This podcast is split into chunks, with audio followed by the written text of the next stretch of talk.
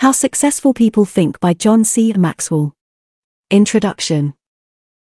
Good thinkers are always in demand. A person who knows how may always have a job, but the person who knows why will always be his boss. Good thinkers solve problems, they never lack ideas that can build an organization, and they always have hope for a better future. Good thinkers rarely find themselves at the mercy of ruthless people who would take advantage of them or try to deceive them. People like Nazi dictator Adolf Hitler, who once boasted, "What luck for rulers that men do not think." Those who develop the process of good thinking can rule themselves even while under an oppressive ruler or in other difficult circumstances. In short, good thinkers are successful. I've studied successful people for forty years, and though the diversity you find among them is astounding, I've found that they are all alike in one way: how they think. That is the one thing that separates successful people from unsuccessful ones. And here's the good news. How successful people think can be learned. If you change your thinking, you can change your life. Why you should change your thinking. It's hard to overstate the value of changing your thinking. Good thinking can do many things for you: generate revenue, solve problems, and create opportunities. It can take you to a whole new level, personally and professionally. It really can change your life. Consider some things you need to know about changing your thinking. one. Changed thinking is not automatic. Sadly, a change in thinking doesn't happen on its own. Good ideas rarely go out and find someone. If you want to find a good idea, you must search for it. If you want to become a better thinker, you need to work at it, and once you begin to become a better thinker, the good ideas keep coming. In fact, the amount of good thinking you can do at any time depends primarily on the amount of good thinking you are already doing. two. Changed thinking is difficult. When you hear someone say, "Now this is just off the top of my head," expect dandruff. The only people who believe thinking is easy are those who don't habitually engage in it. Nobel Prize-winning physicist Albert Einstein, one of the best thinkers who ever lived, asserted, "Thinking is hard work, that's why so few do it." Because thinking is so difficult, you want to use anything you can to help you improve the process. three. Changed thinking is worth the investment. Author Napoleon Hill observed, "More gold has been mined from the thoughts of man than has ever been taken from the earth." When you take the time to learn how to change your thinking and become a better thinker, you are investing in yourself. Gold mines tap out. Stock markets crash. Real estate investments can go sour. But a human mind with the ability to think well is like a diamond mine that never runs out. It's priceless. How to become a better thinker. Do you want to master the process of good thinking? Do you want to be a better thinker tomorrow than you are today? Then you need to engage in an ongoing process that improves your thinking. I recommend you do the following. one. Expose yourself to good input. Good thinkers always prime the pump of ideas. They always look for things to get the thinking process started, because what you put in always impacts what comes out. Read books, review trade magazines, listen to tapes, and spend time with good thinkers.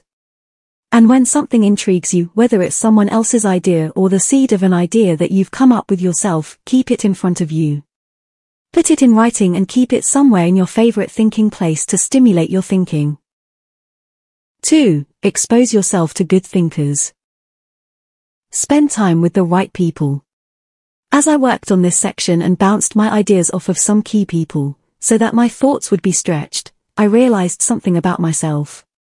All of the people in my life whom I consider to be close friends or colleagues are thinkers. Now, I love all people. I try to be kind to everyone I meet, and I desire to add value to as many people as I can through conferences, books, audio lessons, et cetera. But the people I seek out and choose to spend time with all challenge me with their thinking and their actions. They are constantly trying to grow and learn. That's true of my wife, Margaret, my close friends, and the executives who run my companies. Every one of them is a good thinker. The writer of Proverbs observed that sharp people sharpen one another, just as iron sharpens iron. If you want to be a sharp thinker, be around sharp people. three. Choose to think good thoughts. To become a good thinker, you must become intentional about the thinking process. Regularly put yourself in the right place to think, shape, stretch, and land your thoughts. Make it a priority. Remember, thinking is a discipline. Recently I had breakfast with Dan Cathy, the president of Chick-fil-A, a fast food chain headquartered in the Atlanta area. I told him that I was working on this book and I asked him if he made thinking time a high priority. Not only did he say yes, but he told me about what he calls his thinking schedule. It helps him to fight the hectic pace of life that discourages intentional thinking. Dan says he sets aside time just to think for half a day every two weeks, for one whole day every month, and for two or three full days every year. Dan explains, "This helps me keep the main thing, the main thing, since I am so easily distracted." You may want to do something similar, or you can develop a schedule and method of your own. No matter what you choose to do, go to your thinking place, take paper and pen, and make sure you capture your ideas in writing. four. Act on your good thoughts. Ideas have a short shelf life.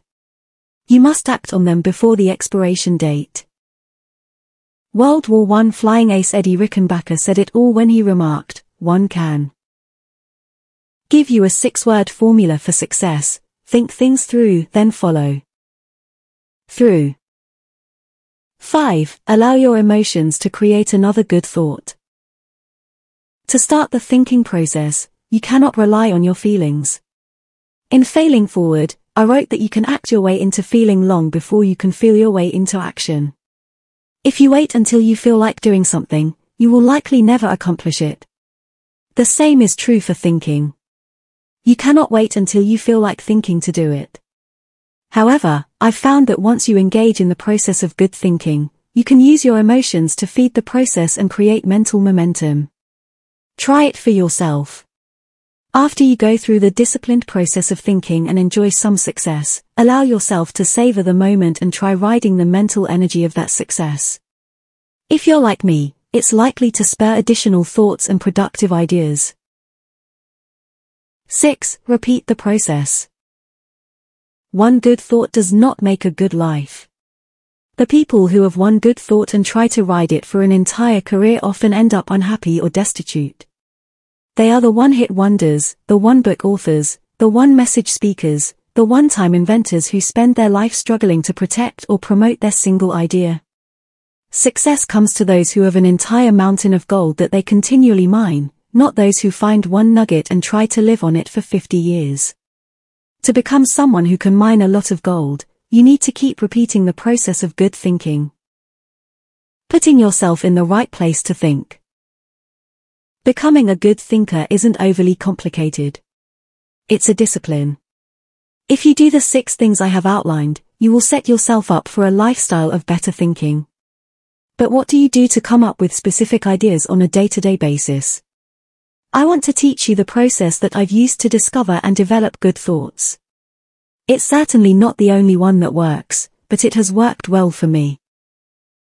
one. Find a place to think your thoughts. If you go to your designated place to think expecting to generate good thoughts, then eventually you will come up with some. Where is the best place to think? Everybody's different. Some people think best in the shower. Others, like my friend Dick Biggs, like to go to a park. For me, the best places to think are in my car, on planes, and in the spa. Ideas come to me in other places as well, such as when I'm in bed.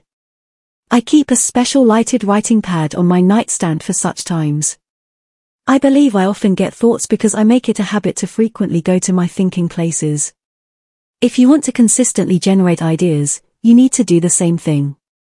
Find a place where you can think, and plan to capture your thoughts on paper so that you don't lose them. When I found a place to think my thoughts, my thoughts found a place in me. two. Find a place to shape your thoughts. Rarely do ideas come fully formed and completely worked out. Most of the time, they need to be shaped until they have substance. As my friend Dan Ryland says, they have to stand the test of clarity and questioning. During the shaping time, you want to hold an idea up to strong scrutiny. Many times a thought that seemed outstanding late at night looks pretty silly in the light of day. Ask questions about your ideas. Fine-tune them. One of the best ways to do that is to put your thoughts in writing. Professor, college president, and U S Senator S. I. Hayakawa wrote, "Learning to write is learning to think. You don't know anything clearly unless you can state it in writing." As you shape your thoughts, you find out whether an idea has potential. You learn what you have. You also learn some things about yourself. The shaping time thrills me because it embodies humor. The thoughts that don't work often provide comic relief. Humility, the moments when I connect with God or me. Excitement, I love to play out an idea mentally. I call it futuring it. Creativity, in these moments I am unhampered by reality. Fulfillment, God made me for this process, it uses my greatest gifts and gives me joy.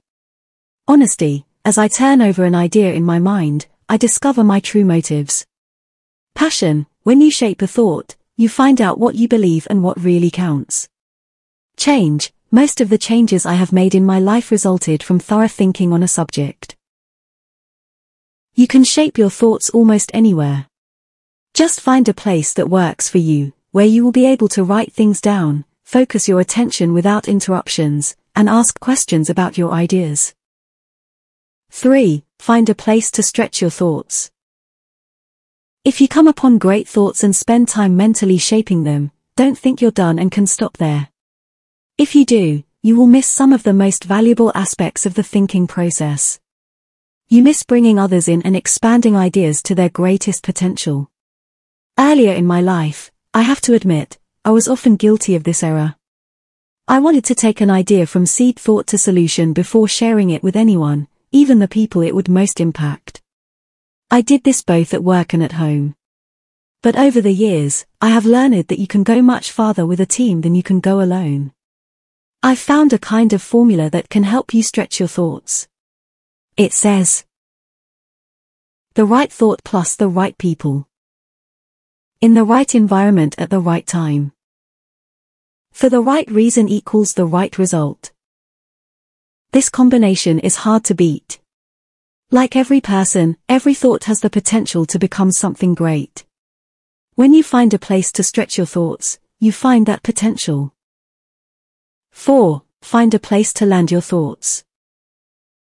Author C. D. Jackson observes that great ideas need landing gear as well as wings. Any idea that remains only an idea doesn't make a great impact. The real power of an idea comes when it goes from abstraction to application. Think about Einstein's theory of relativity. When he published his theories in nineteen oh five and nineteen sixteen, they were merely profound ideas. Their real power came with the development of the nuclear reactor in nineteen forty-two and the nuclear bomb in nineteen forty-five. When scientists developed and implemented Einstein's ideas, the whole world changed. Likewise, if you want your thoughts to make an impact, you need to land them with others so that they can someday be implemented. As you plan for the application phase of the thinking process, land your ideas first with yourself. Landing an idea with yourself will give you integrity. People will buy into an idea only after they buy into the leader who communicates it. Before teaching any lesson, I ask myself three questions. Do I believe it? Do I live it? Do I believe others should live it? If I can't answer yes to all three questions, then I haven't landed it. Key players, let's face it, no idea will fly if the influencers don't embrace it. After all, they are the people who carry thoughts from idea to implementation. Those most affected, landing thoughts with the people on the firing line will give you great insight. Those closest to changes that occur as a result of a new idea can give you a reality read. And that's important, because sometimes even when you've diligently completed the process of creating a thought, shaping it, and stretching it with other good thinkers, you can still miss the mark. five. Find a place to fly your thoughts. French philosopher Henri-Louis Bergson, who won the Nobel Prize in Literature in nineteen twenty-seven, asserted that a person should think like a man of action, act like a man of thought. What good is thinking if it has no application in real life? Thinking divorced from actions cannot be productive. Learning how to master the process of thinking well leads you to productive thinking. If you can develop the discipline of good thinking and turn it into a lifetime habit, then you will be successful and productive all of your life. Once you've created, shaped, stretched, and landed your thoughts, then flying them can be fun and easy. Portrait of a good thinker. You often hear someone say that a colleague or friend is a good thinker, but that phrase means something different to everyone. To one person it may mean having a high I Q, while to another it could mean knowing a bunch of trivia or being able to figure out whodunit when reading a mystery novel. I believe that good thinking isn't just one thing. It consists of several specific thinking skills. Becoming a good thinker means developing those skills to the best of your ability. It doesn't matter whether you were born rich or poor. It doesn't matter if you have a third-grade education or possess a P H D. It doesn't matter if you suffer from multiple disabilities or you're the picture of health. No matter what your circumstances, you can learn to be a good thinker. All you must do is be willing to engage in the process every day. In Built to Last, Jim Collins and Jerry Porras describe what it means to be a visionary company, the kind of company that epitomizes the pinnacle of American business. They describe those companies this way. one. A visionary company is like a great work of art. Think of Michelangelo's scenes from Genesis on the ceiling of the Sistine Chapel or his statue of David. Think of a great and enduring novel like Huckleberry Finn or Crime and Punishment. Think of Beethoven's Ninth Symphony or Shakespeare's Henry the Fifth, think of a beautifully designed building, like the masterpieces of Frank Lloyd Wright or Ludwig Mies van der Rohe. You can't point to any one single item that makes the whole thing work, it's the entire work, all the pieces working together to create an overall effect that leads to enduring greatness. Good thinking is similar. You need all the thinking pieces to become the kind of person who can achieve great things. Those pieces include the following eleven skills. Seeing the wisdom of big picture thinking, unleashing the potential of focused thinking.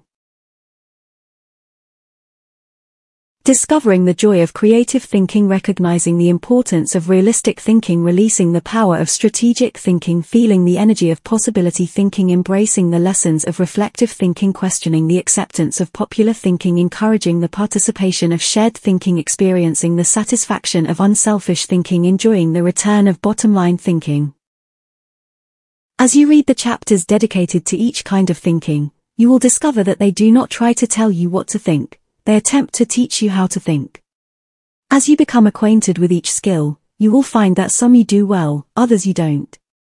Learn to develop each of those kinds of thinking, and you will become a better thinker.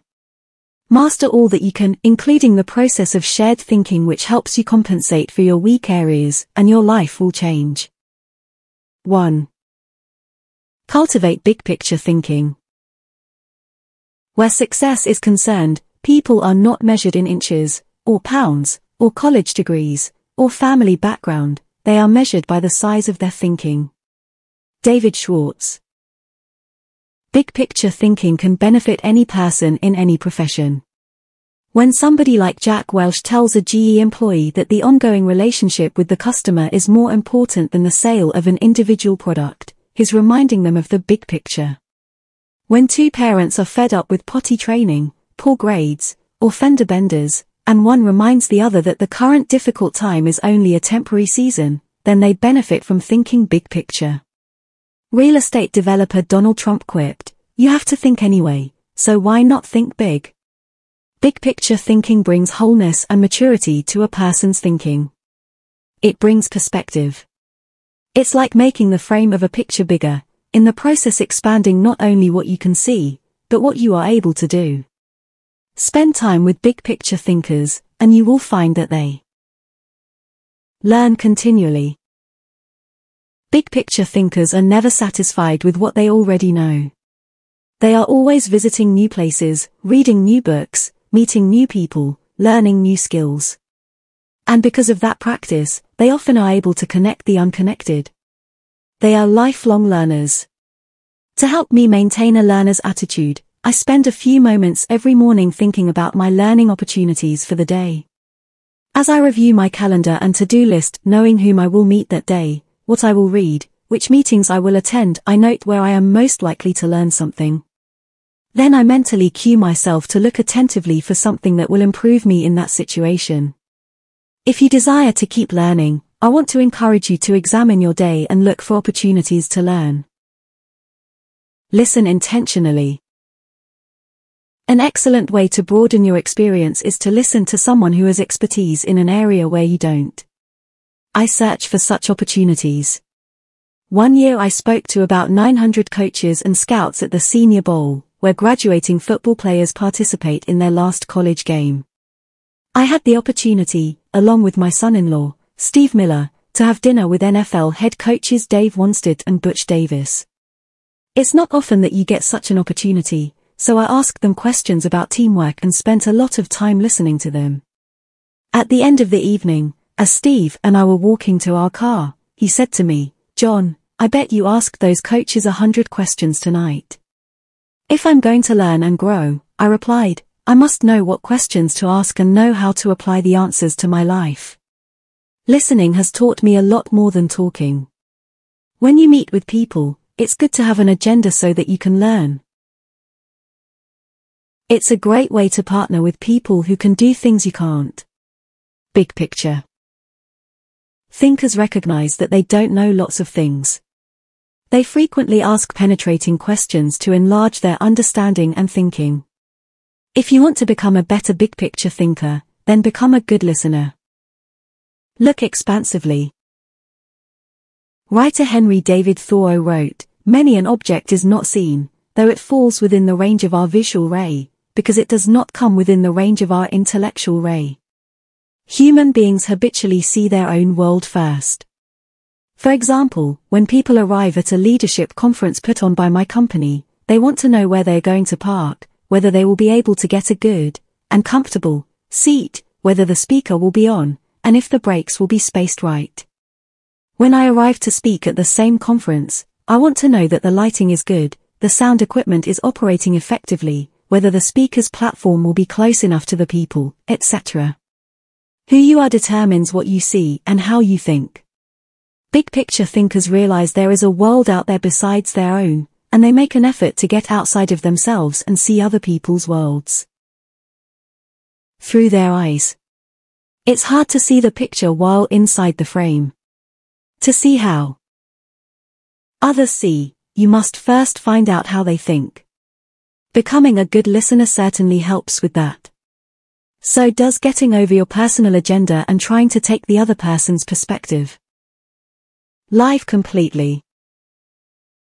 French essayist Michel Eyquem de Montaigne wrote, "The value of life lies not in the length of days, but in the use we make of them. A man may live long yet live very little."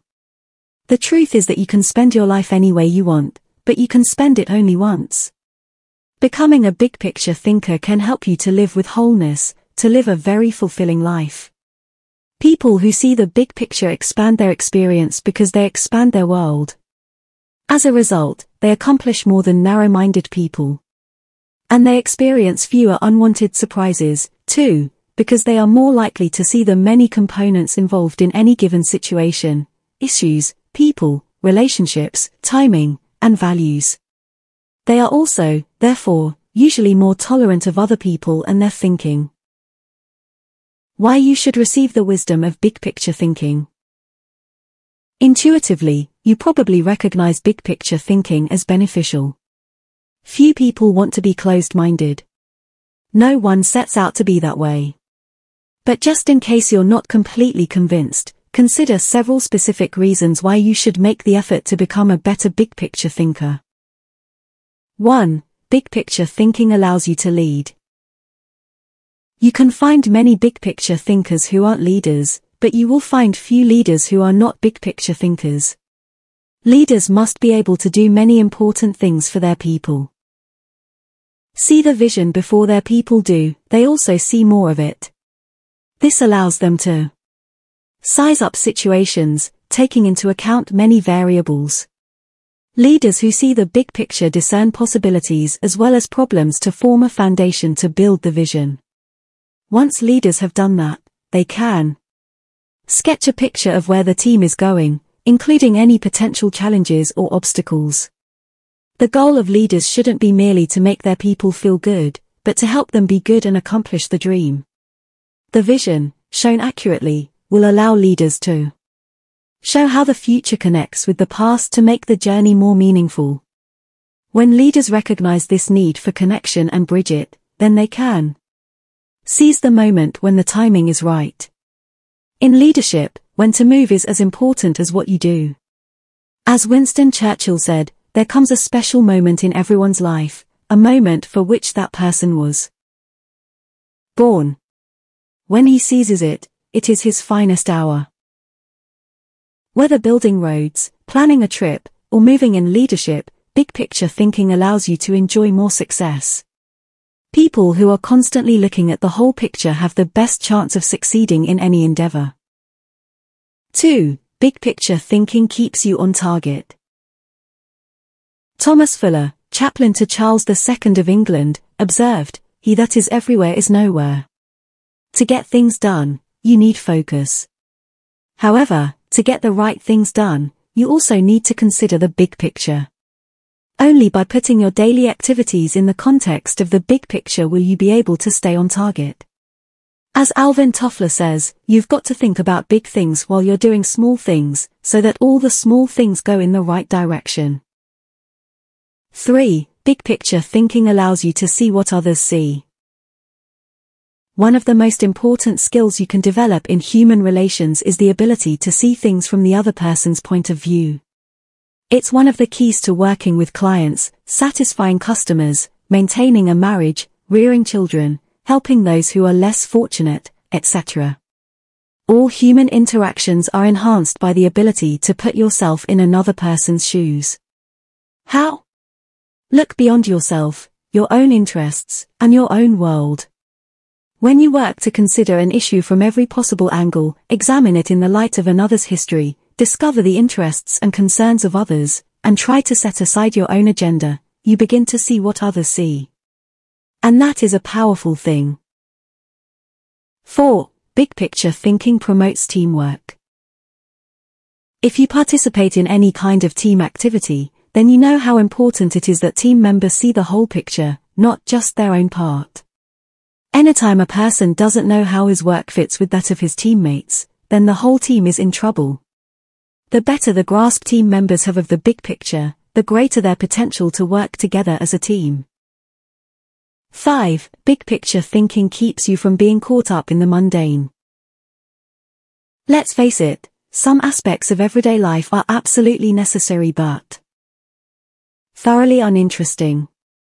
Big picture thinkers don't let the grind get to them, because they don't lose sight of the all-important overview.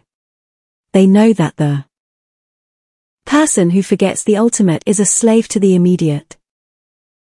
six. Big picture thinking helps you to chart uncharted territory. Have you ever heard the expression, "We'll cross that bridge when we come to it"? That phrase undoubtedly was coined by someone who had trouble seeing the big picture. The world was built by people who crossed bridges in their minds long before anyone else did. The only way to break new ground or move into uncharted territory is to look beyond the immediate and see the big picture. How to acquire the wisdom of big picture thinking. If you desire to seize new opportunities and open new horizons, then you need to add big picture thinking to your abilities. To become a good thinker better. Able to see the big picture, keep in mind the following suggestions. one. Don't strive for certainty. Big picture thinkers are comfortable with ambiguity. They don't try to force every observation or piece of data into pre-formulated mental cubby holes. They think broadly and can juggle many seemingly contradictory thoughts in their minds. If you want to cultivate the ability to think big picture, then you must get used to embracing and dealing with complex and diverse ideas. two. Learn from every experience. Big picture thinkers broaden their outlook by striving to learn from every experience. They don't rest on their successes, they learn from them. More importantly, they learn from their failures. They can do that because they remain teachable. Varied experiences, both positive and negative, help you see the big picture. The greater the variety of experience and success, the more potential to learn you have. If you desire to be a big picture thinker, then get out there and try a lot of things, take a lot of chances, and take time to learn after every victory or defeat. three. Gain insight from a variety of people. Big picture thinkers learn from their experiences.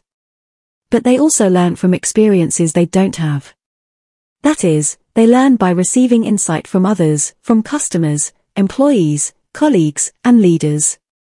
If you desire to broaden your thinking and see more of the big picture, then seek out counselors to help you. But be wise in whom you ask for advice. Gaining insight from a variety of people doesn't mean stopping anyone and everyone in hallways and grocery store lines and asking what they think about a given subject. Be selective. Talk to people who know and care about you, who know their field, and who bring experience deeper and broader than your own. four. Give yourself permission to expand your world. If you want to be a big picture thinker, you will have to go against the flow of the world. Society wants to keep people in boxes. Most people are married mentally to the status quo. They want what was, not what can be. They seek safety and simple answers. To think big picture, you need to give yourself permission to go a different way, to break new ground, to find new worlds to conquer. And when your world does get bigger, you need to celebrate. Never forget there is more out there in the world than what you've experienced. Keep learning, keep growing, and keep looking at the big picture. If you desire to be a good thinker, that's what you need to do. Thinking question. Am I thinking beyond myself and my world so that I process ideas with a holistic perspective? two. Engage in focused thinking. He did each thing as if he did nothing else. Spoken of novelist Charles Dickens. Philosopher Bertrand Russell once asserted, to be able to concentrate for a considerable time is essential to difficult achievement. Sociologist Robert Lynd observed that knowledge is power only if a man knows what facts are not to bother about. Focused thinking removes distractions and mental clutter so that you can concentrate on an issue and think with clarity. Focused thinking can do several things for you. one. Focused thinking harnesses energy toward a desired goal. Focus can bring energy and power to almost anything, whether physical or mental. If you're learning how to pitch a baseball and you want to develop a good curveball, then focused thinking while practicing will improve your technique. If you need to refine the manufacturing process of your product, focused thinking will help you develop the best method. If you want to solve a difficult mathematics problem, focused thinking helps you break through to the solution. The greater the difficulty of a problem or issue, the more focused thinking time is necessary to solve it. two. Focused thinking gives ideas time to develop. I love to discover and develop ideas. I often bring my creative team together for brainstorming and creative thinking. When we first get together, we try to be exhaustive in our thinking in order to generate as many ideas as possible. The birthing of a potential breakthrough often results from sharing many good ideas. But to take ideas to the next level, you must shift from being expansive in your thinking to being selective. I have discovered that a good idea can become a great idea when it is given focus time. It's true that focusing on a single idea for a long time can be very frustrating. I've often spent days focusing on a thought and trying to develop it, only to find that I could not improve the idea. But sometimes my perseverance in focused thinking pays off. That brings me great joy. And when focused thinking is at its best, not only does the idea grow, but so do I. three. Focused thinking brings clarity to the target. I consider golf one of my favorite hobbies. It's a wonderfully challenging game. I like it because the objectives are so clear. Professor William Moberly of the University of South Carolina made the following observation about golf. One of the most important things about golf is the presence of clear goals. You see the pins, you know the par, it's neither too easy nor unattainable, you know your average score, and there are competitive goals, competitive with par, with yourself and others. These goals give you something to shoot at. In work, as in golf, goals motivate.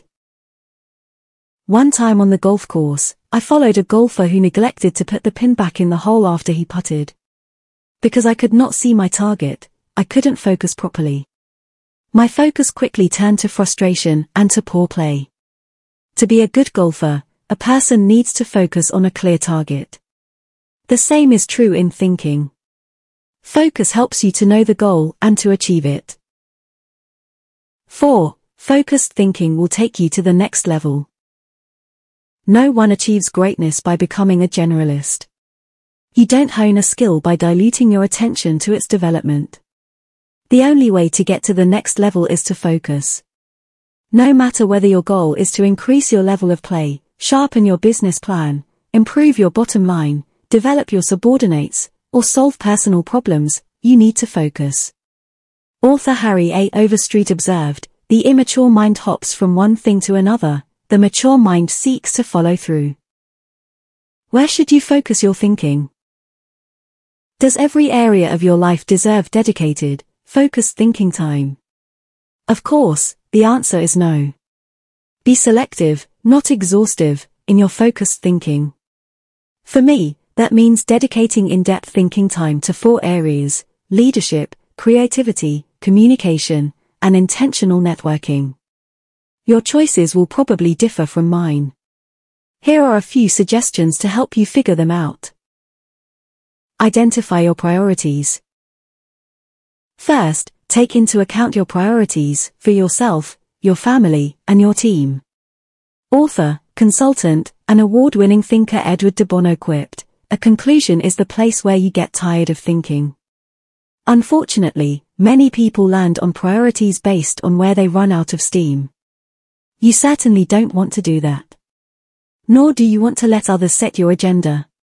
There are many ways to determine priorities. If you know yourself well, begin by focusing on your strengths, the things that make best use of your skills and God-given talents. You might also focus on what brings the highest return and reward. Do what you enjoy most and do best. You could use the eighty twenty rule. Give eighty percent of your effort to the top twenty percent, most important, activities. Another way is to focus on exceptional opportunities that promise a huge return. It comes down to this: give your attention to the areas that bear fruit. Discover your gifts. Not all people are self-aware and have a good handle on their own skills, gifts, and talents. They are a little like the comic strip character Charlie Brown. One day after striking out in a baseball game, he says, "Rats, I'll never be a big league player. I just don't have it. All my life I've dreamed of playing in the big leagues, but I'll never make it." To which Lucy replies, "Charlie Brown, you're thinking too far ahead. What you need to do is set more immediate goals for yourself." For a moment, Charlie Brown sees a ray of hope. "Immediate goals," he says. "Yes," answers Lucy. "Start with the next inning. When you go out to pitch, see if you can walk out to the mound without falling down." I've met many individuals who grew up in a household full of Lucys. They received little encouragement or affirmation, and as a result seem at a loss for direction. If you have that kind of background, you need to work extra hard to figure out what your gifts are. Take a personality profile such as DISC or Myers-Briggs. Interview positive friends and family members to see where they think you shine. Spend some time reflecting on past successes. If you're going to focus your thinking in your areas of strength, you need to know what they are. Develop your dream. If you want to achieve great things, you need to have a great dream. If you're not sure of your dream, use your focused thinking time to help you discover it. If your thinking has returned to a particular area time after time, you may be able to discover your dream there. Give it more focused time and see what happens. Once you find your dream, move forward without second-guessing. Take the advice of Satchel Paige, don't look back, something might be gaining on you. The younger you are, the more likely you will give your attention to many things. That's good because if you're young you're still getting to know yourself, your strengths and weaknesses. If you focus your thinking on only one thing and your aspirations change, then you've wasted your best mental energy.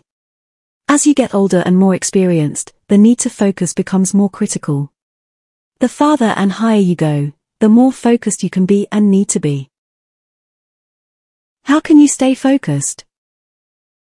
Once you have a handle on what you should think about, you must decide how to better focus on it. Here are five suggestions to help you with the process. one. Remove distractions. Removing distractions is no small matter in our current culture, but it's critical. How do you do it? First, by maintaining the discipline of practicing your priorities. Don't do easy things first or hard things first or urgent things first. Do first things first, the activities that give you the highest return. In that way, you keep the distractions to a minimum. Second, insulate yourself from distractions. I've found that I need blocks of time to think without interruptions. I've mastered the art of making myself unavailable when necessary and going off to my thinking place so that I can work without interruptions. Because of my responsibilities as founder of three companies, however, I am always aware of the tension between my need to remain accessible to others as a leader and my need to withdraw from them to think. The best way to resolve the tension is to understand the value of both activities. Walking slowly through the crowd allows me to connect with people and know their needs. Withdrawing from the crowd allows me to think of ways to add value to them. My advice to you is to place value on and give attention to both. If you naturally withdraw, then make sure to get out among people more often. If you're always on the go and rarely withdraw for thinking time, then remove yourself periodically so that you can unleash the potential of focused thinking. And wherever you are, be there. two. Make time for focused thinking. Once you have a place to think, you need the time to think. Because of the fast pace of our culture, people tend to multitask. But that's not always a good idea. Switching from task to task can cost you up to forty percent efficiency. According to researchers, if you're trying to accomplish many things at the same time, you'll get more done by focusing on one task at a time, not by switching constantly from one task to another. Two years ago I realized that my best thinking time occurs in the morning. Whenever possible, I reserve my mornings for thinking and writing. One way to gain time for focused thinking is to impose upon yourself a rule that one company implemented. Don't allow yourself to look at email until after ten a m Instead, focus your energies on your number one priority. Put non-productive time wasters on hold so that you can create thinking time for yourself. three. Keep items of focus before you. Ralph Waldo Emerson, the great transcendental thinker, believed, concentration is the secret of strength in politics, in war, in trade, in short in all management of human affairs. To help me concentrate on the things that matter, I work to keep important items before me. One way is to ask my assistant, Linda Eggers, to keep bringing it up, asking me about it, giving me additional information in reference to it. I'll also keep a file or a page on my desk so that I see it every day as I work. That strategy has successfully helped me for thirty years to stimulate and sharpen ideas. If you've never done it, I recommend that you try it. I'll tell you more about it in the section on reflective thinking. four. Set goals. I believe goals are important. The mind will not focus until it has clear objectives. But the purpose of goals is to focus your attention and give you direction, not to identify a final destination. As you think about your goals, note that they should be clear enough to be kept in focus, close enough to be achieved, helpful enough to change lives. Those guidelines will get you going. And be sure to write down your goals. If they're not written, I can almost guarantee that they're not focused enough. And if you really want to make sure they're focused, take the advice of David Belasco, who says, if you can't write your idea on the back of my business card, you don't have a clear idea. Even if you look back years from now and think your goals were too small, they will have served their purpose if they provide you with direction. five. Question your progress. Take a good look at yourself from time to time to see whether you are actually making progress. That is the most accurate measure of whether you are making the best use of focused thinking. Ask yourself, am I seeing a return for my investment of focused thinking time? Is what I am doing getting me closer to my goals? Am I headed in a direction that helps me to fulfill my commitments, maintain my priorities, and realize my dreams? What are you giving up to go up? No one can go to the highest level and remain a generalist. My dad used to say, find the one thing you do well and don't do anything else. I found that to do well at a few things, I have had to give up many things. As I worked on this chapter, I spent some time reflecting on the kinds of things I've given up. Here are the main ones. I can't know everyone. I love people, and I'm outgoing. Put me into a room full of people, and I feel energized. So it goes against my grain to restrict myself from spending time with lots of people. To compensate for that, I've done a couple of things. First, I've chosen a strong inner circle of people. They not only provide tremendous professional help, but they also make life's journey much more pleasant. Second, I ask certain friends to catch me up on what's happening in the lives of other friends. I usually do that when I'm traveling and can't block out the time I would need for focused thinking. I can't do everything. There are only a few exceptional opportunities in any person's lifetime. That's why I strive for excellence in a few things rather than a good performance in many. That's cost me. Because of my workload, I also have to skip doing many things that I would love to do. For example, every week I hand off projects that I think would be fun to do myself. I practice the ten eighty ten principle with the people to whom I'm delegating a task. I help with the first ten percent by casting vision, laying down parameters, providing resources, and giving encouragement. Then once they've done the middle eighty percent, I come alongside them again and help them take whatever it is the rest of the way, if I can. I call it putting the cherry on top. I can't go everywhere. Every conference speaker and author has to travel a lot. Before I began doing much speaking, that seemed like a glamorous life. But after logging several million miles, I know what kind of a toll it can take. Ironically, I still love traveling for pleasure with my wife, Margaret. It's one of our great joys.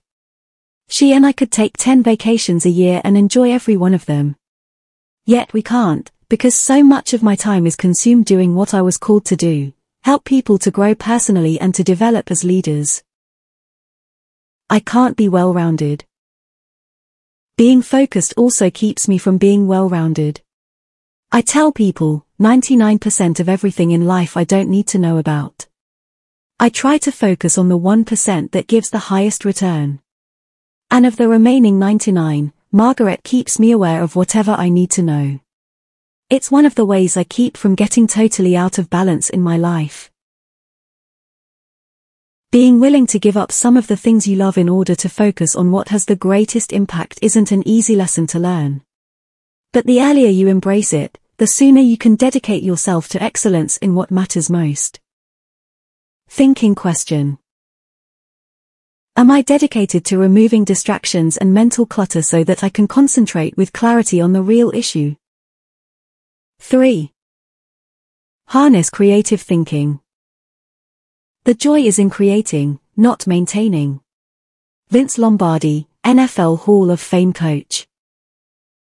Creativity is pure gold, no matter what you do for a living.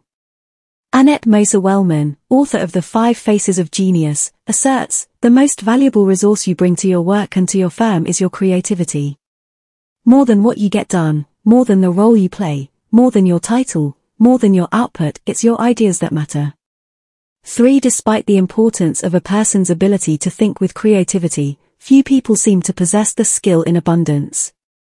If you're not as creative as you would like to be, you can change your way of thinking. Creative thinking isn't necessarily original thinking. In fact, I think people mythologize original thought. Most often, creative thinking is a composite of other thoughts discovered along the way. Even the great artists, whom we consider highly original, learned from their masters, modeled their work on that of others, and brought together a host of ideas and styles to create their own work. Study art, and you will see threads that run through the work of all artists and artistic movements, connecting them to other artists who went before them.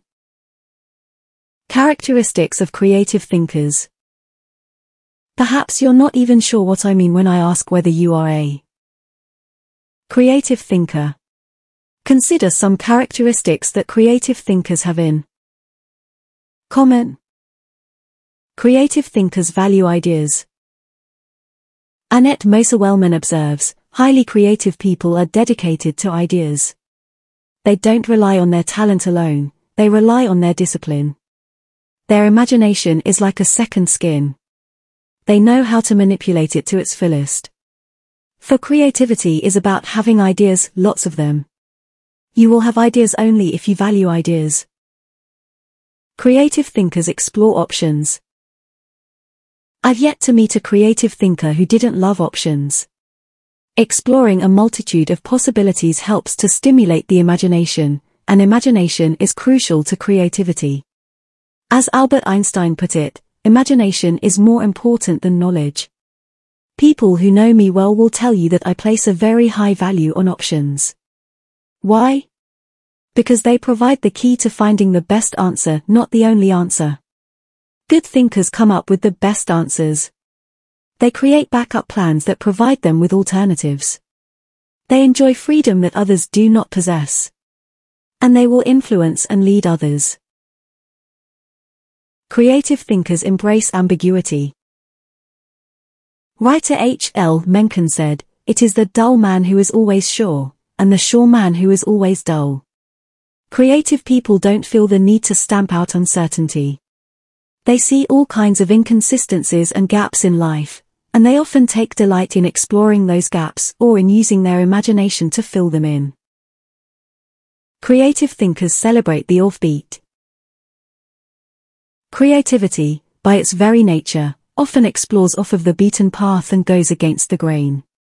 Diplomat and longtime president of Yale University Kingman Brewster said, "There is a correlation between the creative and the screwball. So we must suffer the screwball gladly."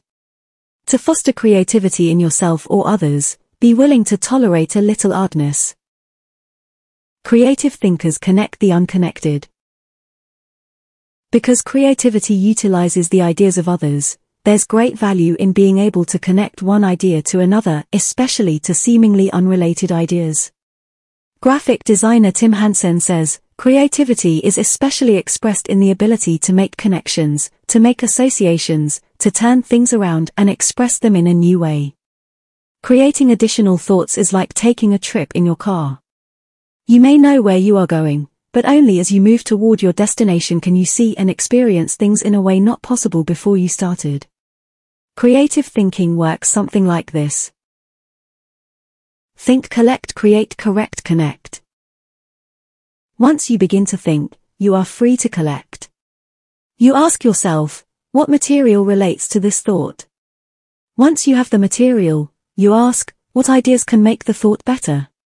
That can start to take an idea to the next level. After that, you can correct or refine it by asking, what changes can make these ideas better?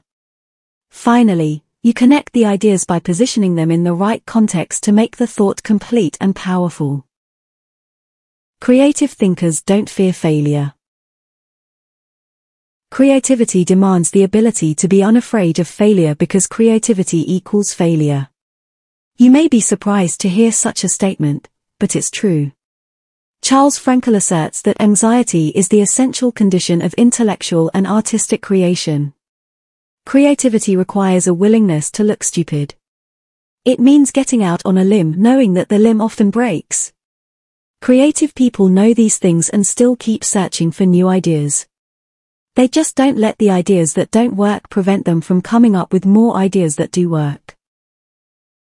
Why you should discover the joy of creative thinking. Creativity can improve a person's quality of life. Here are five specific things creative thinking has the potential to do for you. one Creative thinking adds value to everything. Wouldn't you enjoy a limitless reservoir of ideas that you could draw upon at any time? That's what creative thinking gives you. For that reason, no matter what you are currently able to do, creativity can increase your capabilities. Creativity is being able to see what everybody else has seen and think what nobody else has thought so that you can do what nobody else has done. Sometimes creative thinking lies along the lines of invention, where you break new ground. Other times it moves along the lines of innovation, which helps you to do old things in a new way. But either way, it's seeing the world through sufficiently new eyes so that new solutions appear. That always adds value. two Creative thinking compounds. Over the years, I've found that creative thinking is hard work, but creative thinking compounds given enough time and focus. Perhaps more than any other kind of thinking, creative thinking builds on itself and increases the creativity of the thinker. Poet Maya Angelou observed, "You can't use up creativity. The more you use, the more you have." Sadly, too often creativity is smothered rather than nurtured. There has to be a climate in which new ways of thinking, perceiving, questioning are encouraged. If you cultivate creative thinking in an environment that nurtures creativity, there's no telling what kind of ideas you can come up with. I'll talk more on that later. three Creative thinking draws people to you and your ideas. Creativity is intelligence having fun. People admire intelligence, and they are always attracted to fun, so the combination is fantastic. If anyone could be said to have fun with his intelligence, it was Leonardo da Vinci. The diversity of his ideas and expertise staggers the mind. He was a painter, architect, sculptor, anatomist, musician, inventor, and engineer. The term Renaissance man was coined because of him. Just as people were drawn to Da Vinci and his ideas during the Renaissance, they are drawn to creative people today. If you cultivate creativity, you will become more attractive to other people, and they will be drawn to you.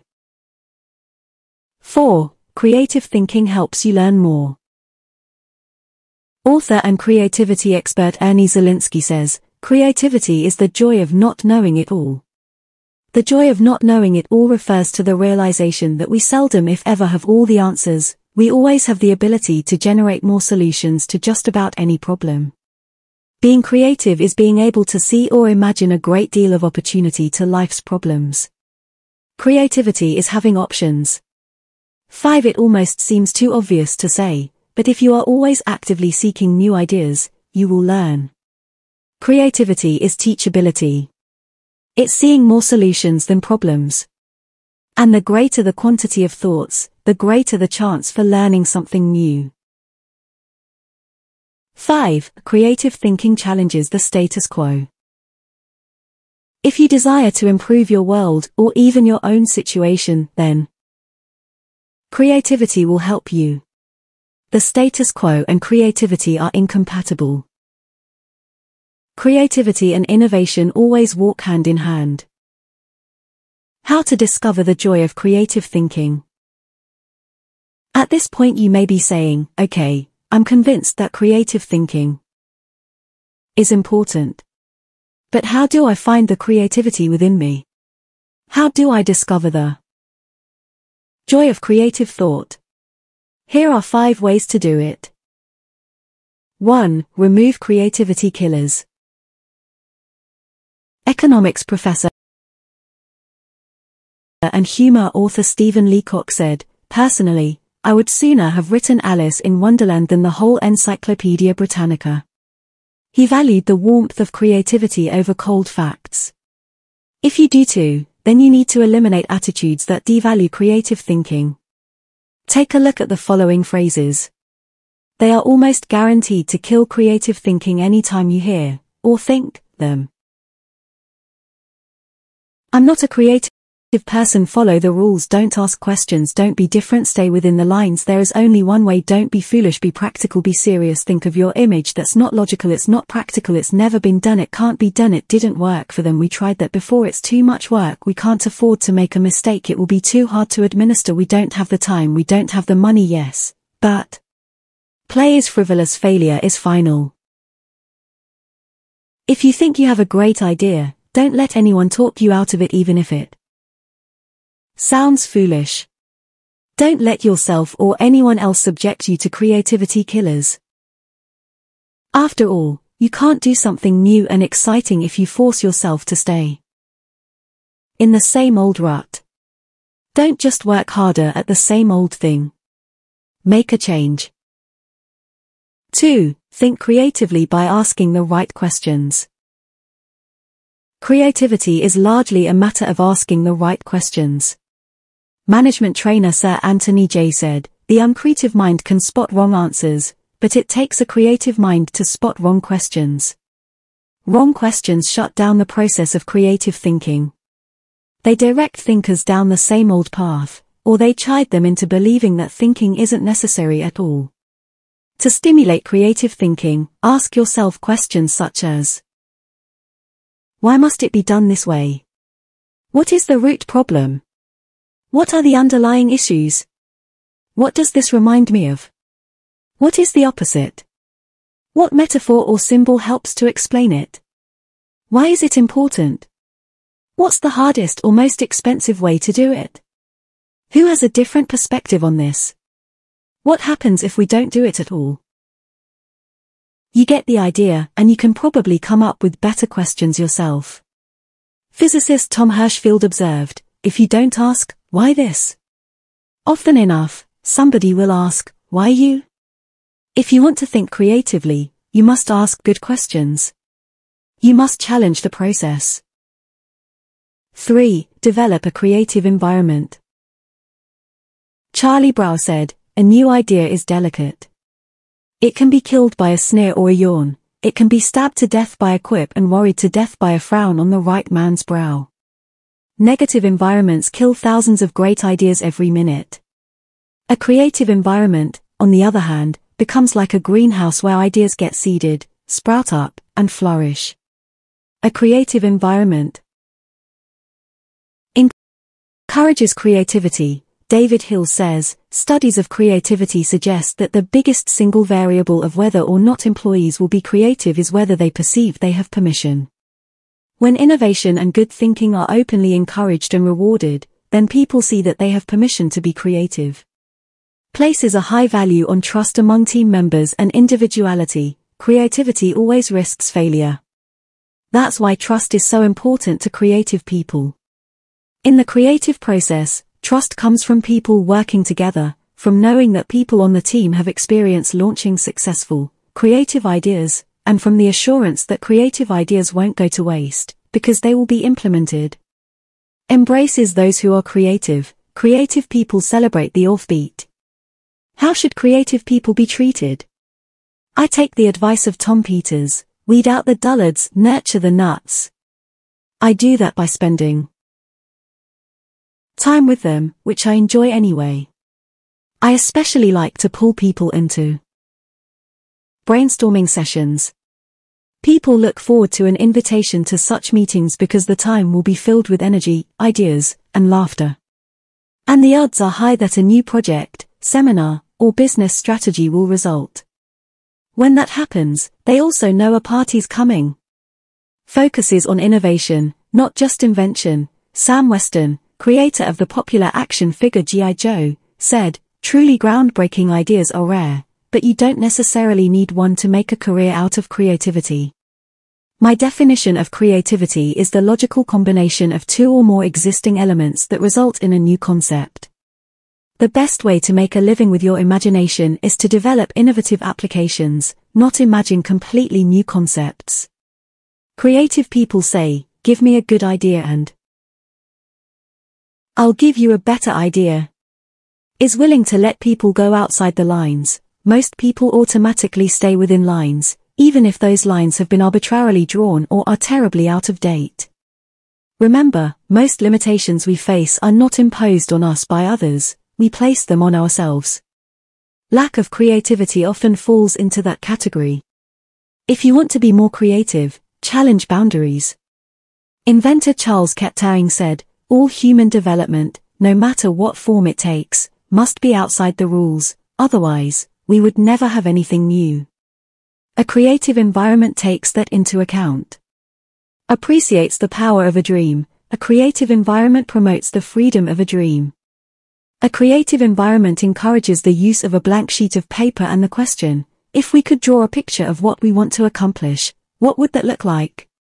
A creative environment allowed Martin Luther King, Junior, to speak with passion and declare to millions, "I have a dream, not I have a goal." Goals may give focus, but dreams give power. Dreams expand the world. That is why James Allen suggested that dreamers are the saviors of the world. The more creativity-friendly you can make your environment, the more potential it has to become creative.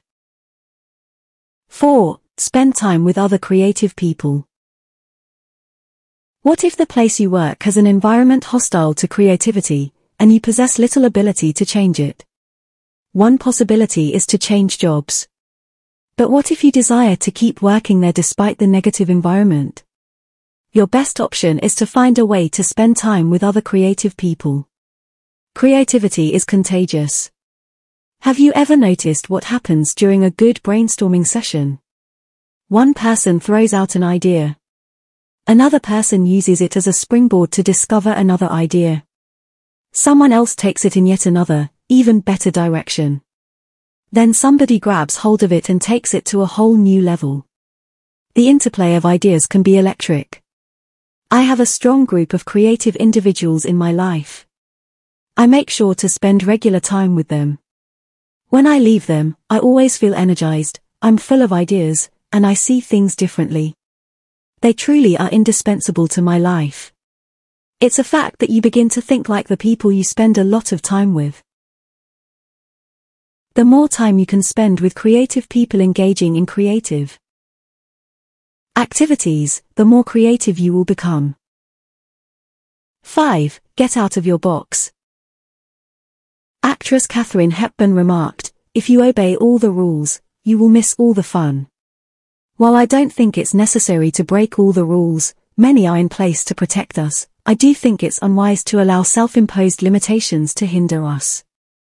Creative thinkers know that they must repeatedly break out of the box of their own history and personal limitations in order to experience creative breakthroughs. The most effective way to help yourself get out of the box is to expose yourself to new paradigms. One way you can do that is by traveling to new places. Explore other cultures, countries, and traditions. Find out how people very different from you live and think. Another is to read on new subjects. I'm naturally curious and love to learn, but I still have a tendency to read books only on my favorite subjects, such as leadership. I sometimes have to force myself to read books that broaden my thinking, because I know it's worth it. If you want to break out of your own box, get into somebody else's. Read broadly. Many people mistakenly believe that if individuals aren't born with creativity, they will never be creative. But you can see from the many strategies and examples I've given that creativity can be cultivated in the right supportive environment. Thinking question. Am I working to break out of my box of limitations so that I explore ideas and options to experience creative breakthroughs? four. Employ realistic thinking. The first responsibility of a leader is to define reality. Max Dupree, Chairman Emeritus of Herman Miller Incorporated. As anyone knows who's been out of school for a few years, there's usually a huge gap between a college education and the reality of the working world. Honestly, early in my career, I went out of my way to avoid too much realistic thinking because I thought it would interfere with my creative thinking. But as I've grown, I've come to realize that realistic thinking adds to my life. Reality check. Reality is the difference between what we wish for and what is. It took some time for me to evolve into a realistic thinker. The process went in phases. First, I did not engage in realistic thinking at all. After a while, I realized that it was necessary, so I began to engage in it occasionally. But I didn't like it because I thought it was too negative. And any time I could delegate it, I did.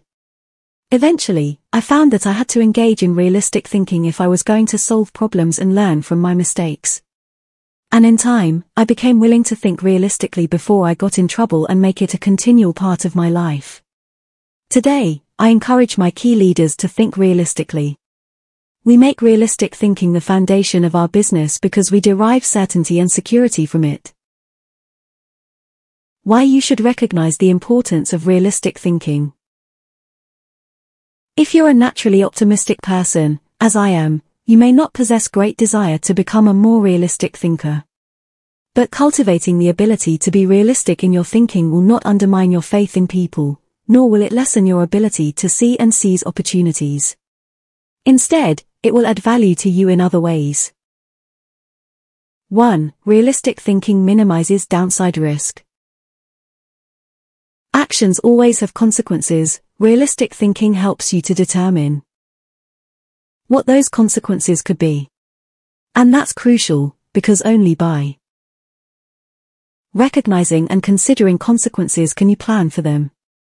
If you plan for the worst-case scenario, you can minimize the downside risk. two. Realistic thinking gives you a target and game plan. I've known business people who are not realistic thinkers. Here's the good news, they were very positive and had a high degree of hope for their business. Here's the bad news, hope is not a strategy. Realistic thinking leads to excellence in leadership and management because it requires people to face reality. They begin to define their target and develop a game plan to hit it. When people engage in realistic thinking, they also begin to simplify practices and procedures, which results in better efficiency. Truthfully, in business only a few decisions are important. Realistic thinkers understand the difference between the important decisions and those that are merely necessary in the normal course of business. The decisions that matter relate directly to your purpose. James Allen was right when he wrote, "Until thought is linked with purpose, there is no intelligent accomplishment." six. three. Realistic thinking is a catalyst for change. People who rely on hope for their success rarely make change a high priority. If you have only hope, you imply that achievement and success are out of your hands. It's a matter of luck or chance. Why bother changing? Realistic thinking can dispel that kind of wrong attitude. There's nothing like staring reality in the face to make a person recognize the need for change. Change alone doesn't bring growth, but you cannot have growth without change. four. Realistic thinking provides security. Anytime you have thought through the worst that can happen and you have developed contingency plans to meet it, you become more confident and secure. It's reassuring to know that you are unlikely to be surprised. Disappointment is the difference between expectations and reality. Realistic thinking minimizes the difference between the two. five. Realistic thinking gives you credibility. Realistic thinking helps people to buy into the leader and his or her vision. Leaders continually surprised by the unexpected soon lose credibility with their followers. On the other hand, leaders who think realistically and plan accordingly position their organizations to win. That gives their people confidence in them. The best leaders ask realistic questions before casting vision.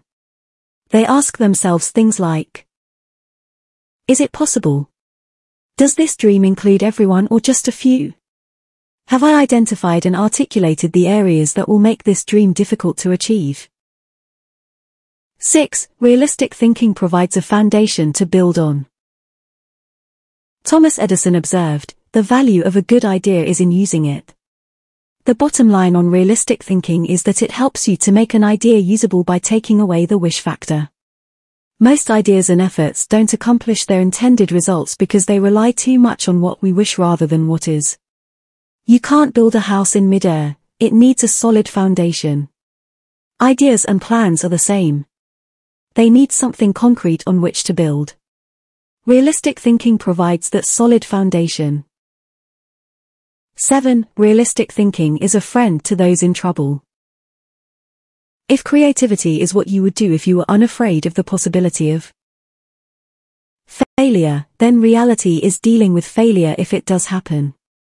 Realistic thinking gives you something concrete to fall back on during times of trouble, which can be very reassuring. Certainty in the midst of uncertainty brings stability. eight. Realistic thinking brings the dream to fruition. British novelist John Galsworthy wrote, "Idealism increases in direct proportion to one's distance from the problem. If you don't get close enough to a problem, you can't tackle it. If you don't take a realistic look at your dream and what it will take to accomplish it, you will never achieve it." Realistic thinking helps to pave the way for bringing any dream to fruition. How to recognize the importance of realistic thinking. Because I'm naturally optimistic rather than realistic, I've had to take concrete steps to improve my thinking in this area. Here are five things I do to improve my realistic thinking. one. Develop an appreciation for truth. I could not develop as a realistic thinker until I gained an appreciation for realistic thinking. And that means learning to look at and enjoy truth. President Harry S. Truman said, "I never give 'em hell. I just tell the truth and they think it is hell." That's the way many people react to truth. People tend to exaggerate their success and minimize their failures or deficiencies. They live according to Ruckert's law, believing there is nothing so small that it can't be blown out of proportion. Unfortunately, many people today could be described by a quote from Winston Churchill, "Men occasionally stumble over the truth, but most pick themselves up and hurry off as if nothing has happened." More recently, television journalist Ted Koppel observed, "Our society finds truth too strong a medicine to digest undiluted. In its purest form, truth is not a polite tap on the shoulder. It is a howling reproach." In other words, the truth will set you free, but first it will make you angry, if you want to become a realistic thinker. However, you need to get comfortable dealing with the truth and face up to it. two. Do your homework. The process of realistic thinking begins with doing your homework. You must first get the facts. Former governor, Congressman and Ambassador Chester Bowles said, "When you approach a problem, strip yourself of preconceived opinions and prejudice, assemble and learn the facts of the situation, make the decision which seems to you to be the most honest, and then stick to it. It doesn't matter how sound your thinking is if it's based on faulty data or assumptions. You can't think well in the absence of facts, or in the presence of poor information. You can also find out what others have done in similar circumstances. Remember, your thinking doesn't necessarily have to be original, it just has to be solid. Why not learn all that you can from good thinkers who have faced similar situations in the past? Some of my best thinking has been done by others." three. Think through the pros and cons. There's nothing like taking the time to really examine the pros and cons of an issue to give you a strong dose of reality. It rarely comes down to simply choosing the course of action with the greatest number of pros, because all pros and cons do not carry equal weight. But that's not the value of the exercise, anyway. Rather, it helps you to dig into the facts, examine an issue from many angles, and really count the cost of a possible course of action. four. Picture the worst-case scenario. The essence of realistic thinking is discovering, picturing, and examining the worst-case scenario. Ask yourself questions such as: what if sales fall short of projections? What if revenue hits rock bottom? Not an optimist's rock bottom, but real rock bottom. What if we don't win the account? What if the client doesn't pay us? What if we have to do the job shorthanded? What if our best player gets sick? What if all the colleges reject my application? What if the market goes belly up? What if the volunteers quit? What if nobody shows up? You get the idea.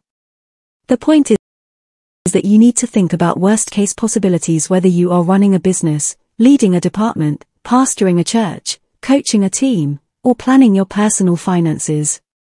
Your goal isn't to be negative or to expect the worst, just to be ready for it in case it happens. That way, you give yourself the best chance for a positive result no matter what. If you picture the worst case and examine it honestly, then you really have experienced a reality check. You're ready for anything. As you do that, take the advice of Charles Hole, who advised, deliberate with caution, but act with decision, and yield with graciousness or oppose with firmness. five. Align your thinking with your resources.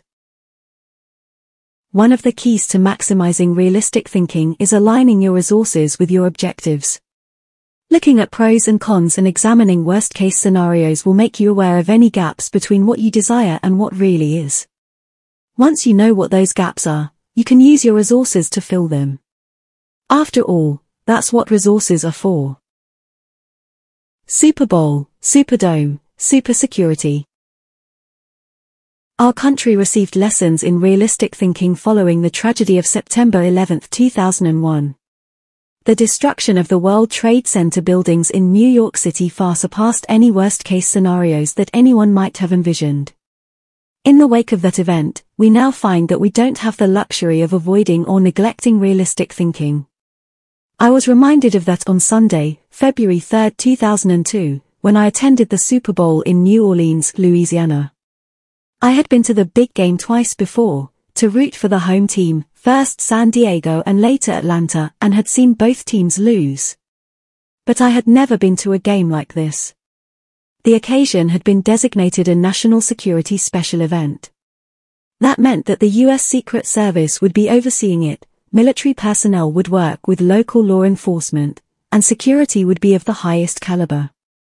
The Secret Service brought in several hundred agents and secured the area. In preparation for the game, access to the Superdome was highly restricted, with intensified screening. Officials blocked off roads, closed the nearby interstate, and designated the area a no-fly zone. We arrived early at the dome. Officials suggested fans arrive up to five hours ahead of game time, and we immediately saw evidence of the precautionary measures. Eight-foot fences surrounded the whole area, and concrete barriers prevented unauthorized vehicles from getting close to the building. We could see sharpshooters positioned at various locations, including on the roof of some adjacent buildings. When we reached a gate, police officers and security personnel patted us down and examined everyone's belongings. After that, they directed us to go through metal detectors. Only then did they allow us into the stadium. That's all well and good, you may be saying, but what would have happened had there been a terrorist attack? The Secret Service had that covered too, because they had prepared for the worst-case scenario. Evacuation plans had been put into place, and personnel at the Superdome had been drilled to make sure everyone knew what to do in case of an emergency. New Orleans Mayor Mark Morial said the day before the Super Bowl, "We want to send a message to all visitors that New Orleans is going to be the safest place in America." seven. We got the message. We didn't feel the least bit worried. That's what happens when leaders recognize the importance of realistic thinking. Thinking question. Am I building a solid mental foundation on facts so that I can think with certainty? five. Utilize strategic thinking. Most people spend more time planning their summer vacation than planning their lives. Source unknown. When you hear the word strategic thinking, what comes to mind? Do visions of business plans dance in your head? Do you conjure up marketing plans, the kind that can turn a company around? Perhaps you contemplate global politics. Or you recall some of history's greatest military campaigns, Hannibal crossing the Alps to surprise the Roman army, Charlemagne's conquest of Western Europe, or the Allies' D-Day invasion of Normandy. Perhaps, but strategy doesn't have to be restricted to military action or even to business. Strategic thinking can make a positive impact on any area of life.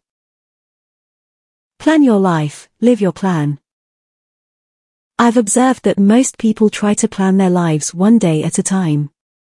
They wake up, make up their to-do list, and dive into action, although some people aren't even that strategic. Fewer individuals plan their lives one week at a time. They review their calendar for the week, check their appointments, review their goals, and then get to work. They generally outachieve most of their daily planning colleagues. I try to take planning one step further. At the beginning of every month, I spend half a day working on my calendar for the next forty days. forty days works for me rather than just thirty. That way, I get a jump on the next month and don't get surprised. I begin by reviewing my travel schedule and planning activities with my family. Then I review what projects, lessons, and other objectives I want to accomplish during those five to six weeks. Then I start blocking out days and times for thinking, writing, working, meeting with people, et cetera. I set times to do fun things, such as seeing a show, watching a ball game, or playing golf. I also set aside small blocks of time to compensate for the unexpected. By the time I'm done, I can tell you nearly everything I'll be doing, almost hour by hour, during the coming weeks. This strategy is one of the reasons I have been able to accomplish much. Why you should release the power of strategic thinking. Strategic thinking helps me to plan, to become more efficient, to maximize my strengths, and to find the most direct path toward achieving any objective. The benefits of strategic thinking are numerous. Here are a few of the reasons you should adopt it as one of your thinking tools. one. Strategic thinking simplifies the difficult. Strategic thinking is really nothing more than planning on steroids. Spanish novelist Miguel de Cervantes said, "The man who is prepared has his battle half fought." Strategic thinking takes complex issues and long-term objectives, which can be very difficult to address, and breaks them down into manageable sizes. Anything becomes simpler when it has a plan. Strategic thinking can also help you simplify the management of everyday life. I do that by using systems, which are nothing more than good strategies repeated. I am well known among pastors and other speakers for my filing system. Writing a lesson or speech can be difficult. But because I use my system to file quotes, stories, and articles, when I need something to flesh out or illustrate a point, I simply go to one of my one thousand two hundred files and find a good piece of material that works. Just about any difficult task can be made simpler with strategic thinking. two. Strategic thinking prompts you to ask the right questions. Do you want to break down complex or difficult issues? Then ask questions. Strategic thinking forces you through this process.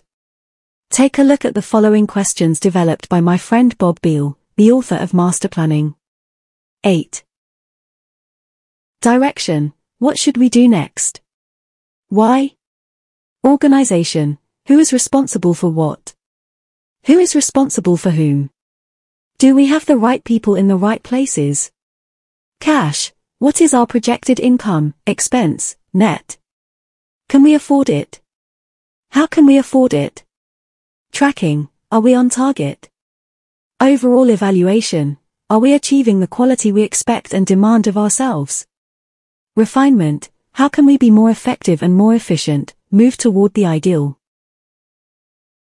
These may not be the only questions you need to ask to begin formulating a strategic plan, but they are certainly a good start.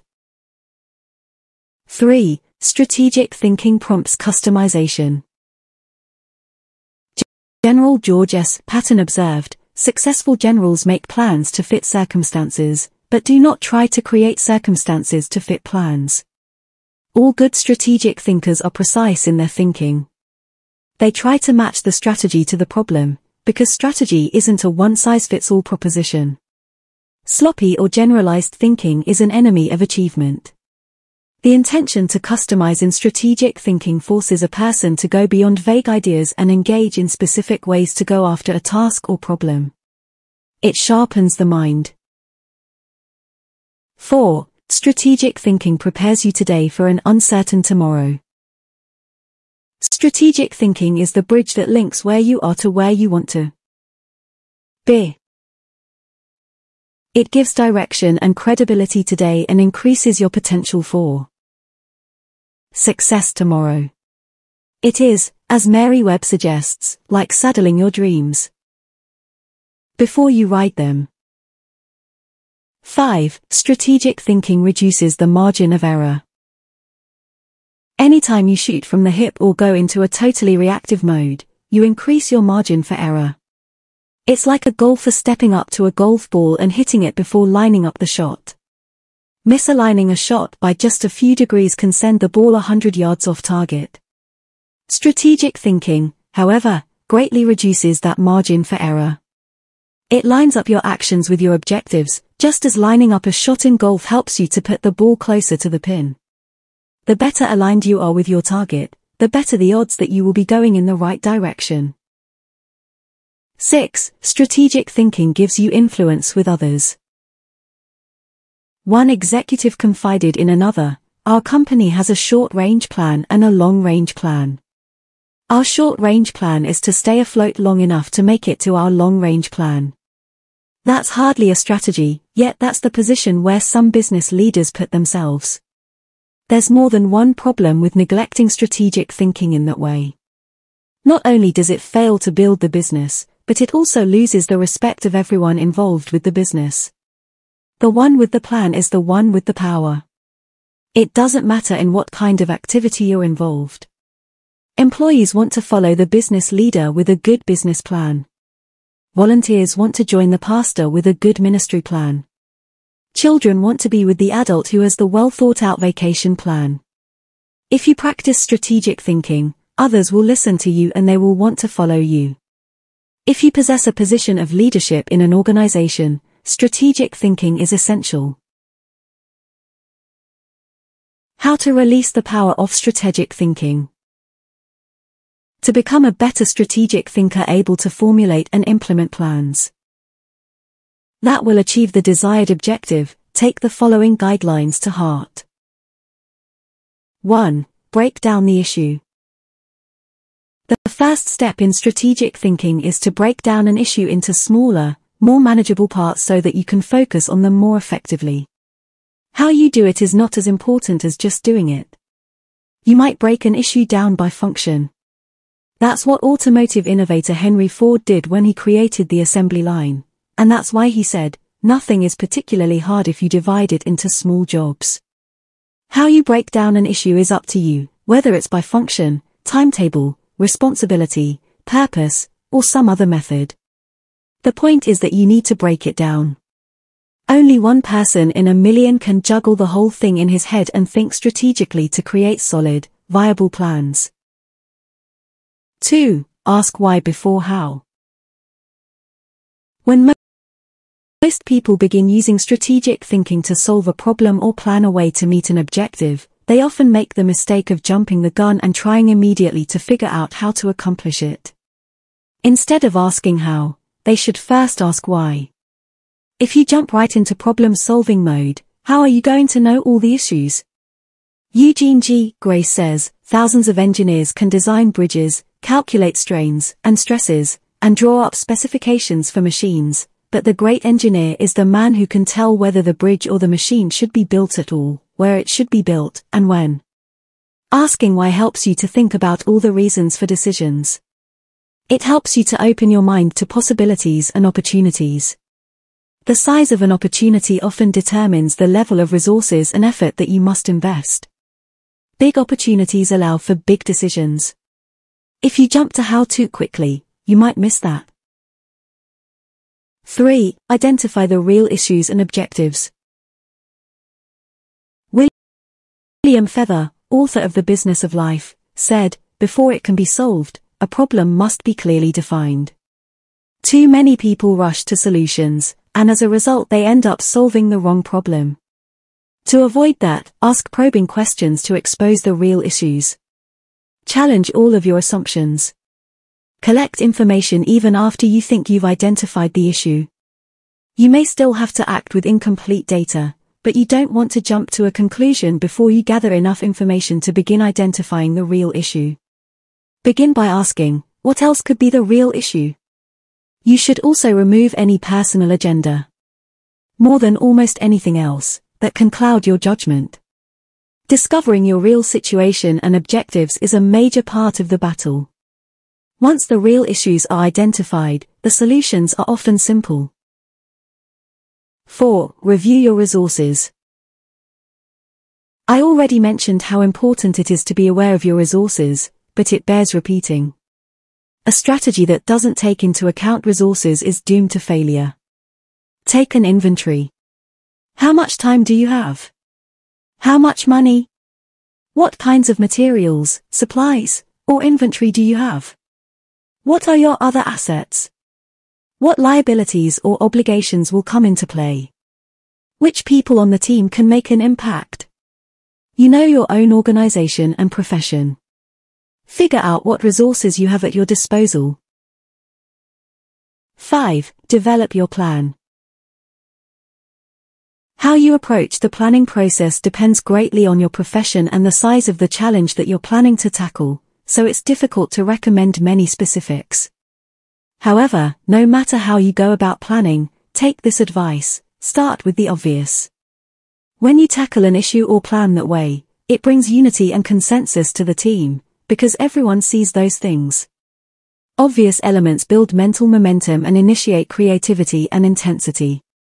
The best way to create a road to the complex is to build on the fundamentals. six. Put the right people in the right place. It's critical that you include your team as part of your strategic thinking. Before you can implement your plan, you must make sure that you have the right people in place. Even the best strategic thinking won't help if you don't take into account the people part of the equation. Look at what happens if you miscalculate. Wrong person, problems instead of potential. Wrong place, frustration instead of fulfillment. Wrong plan, grief instead of growth. Everything comes together, however, when you put together all three elements: the right person, the right place, and the right plan. seven. Keep repeating the process. My friend Olin Hendricks remarked, "Strategic thinking is like showering, you have to keep doing it." If you expect to solve any major problem once, you're in for disappointment. Little things can be won easily through systems and personal discipline. But major issues need major strategic thinking time. What Thane Yost said is really true: the will to win is worthless if you do not have the will to prepare. If you want to be an effective strategic thinker, then you need to become a continuous strategic thinker.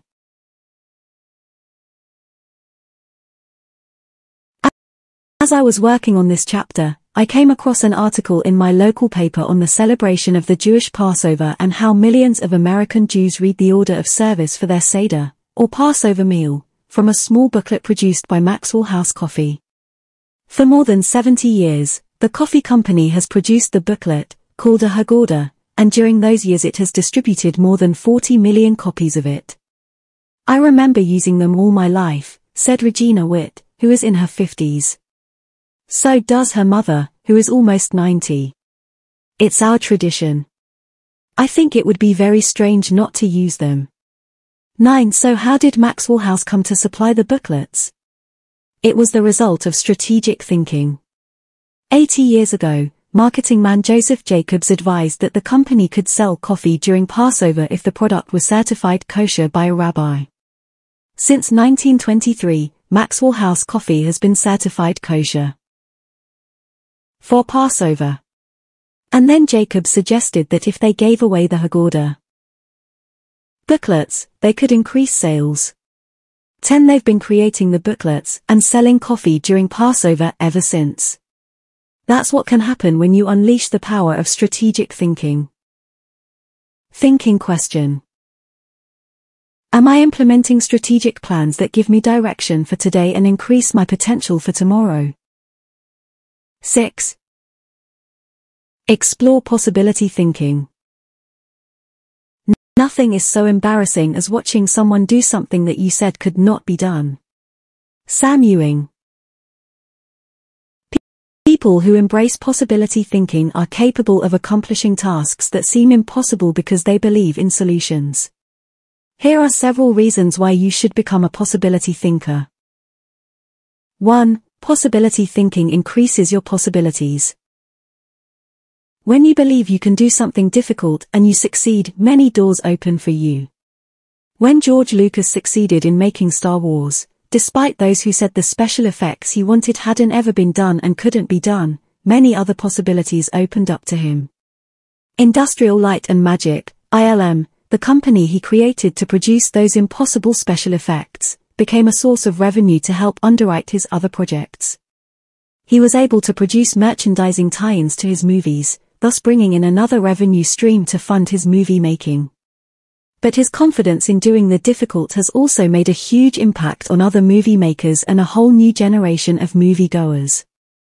Popular culture writer Chris Salewich asserts, at first directly through his own work and then via the unparalleled influence of I L M, George Lucas has dictated for two decades the essential broad notion of what is cinema. eleven If you open yourself up to possibility thinking, you open yourself up to many other possibilities. two Possibility thinking draws opportunities and people to you.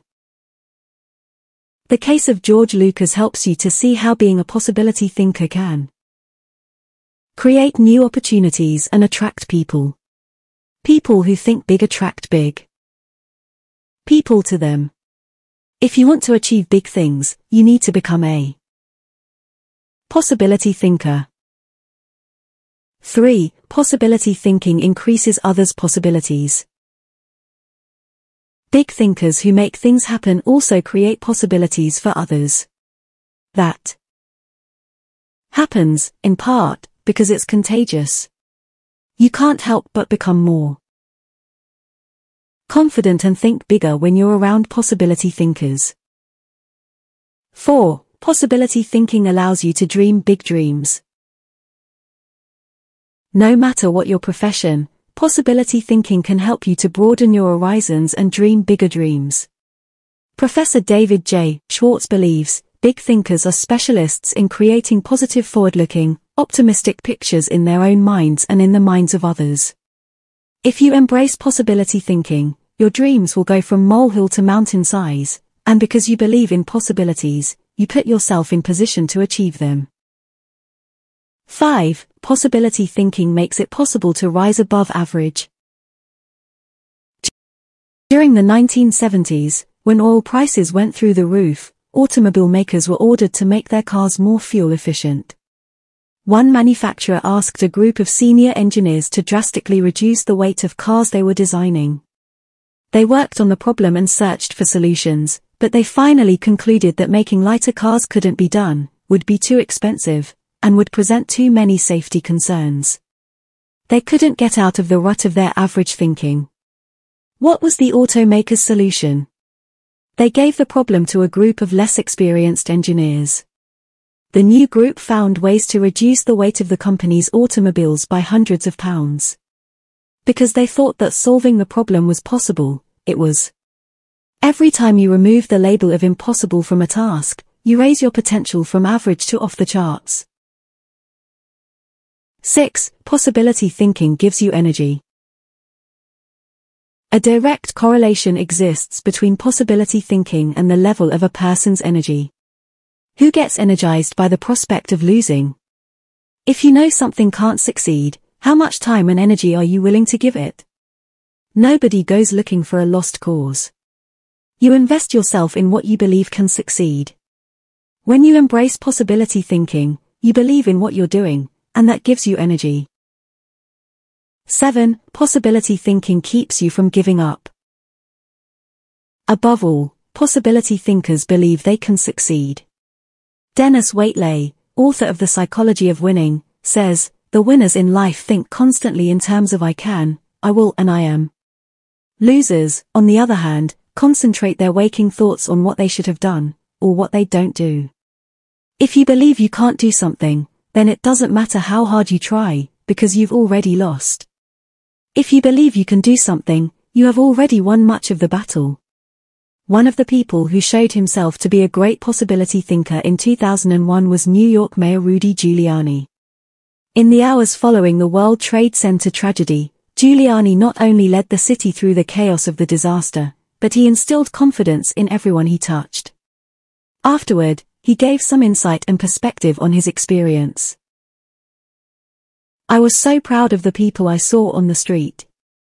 No chaos, but they were frightened and confused, and it seemed to me that they needed to hear from my heart where I thought we were going.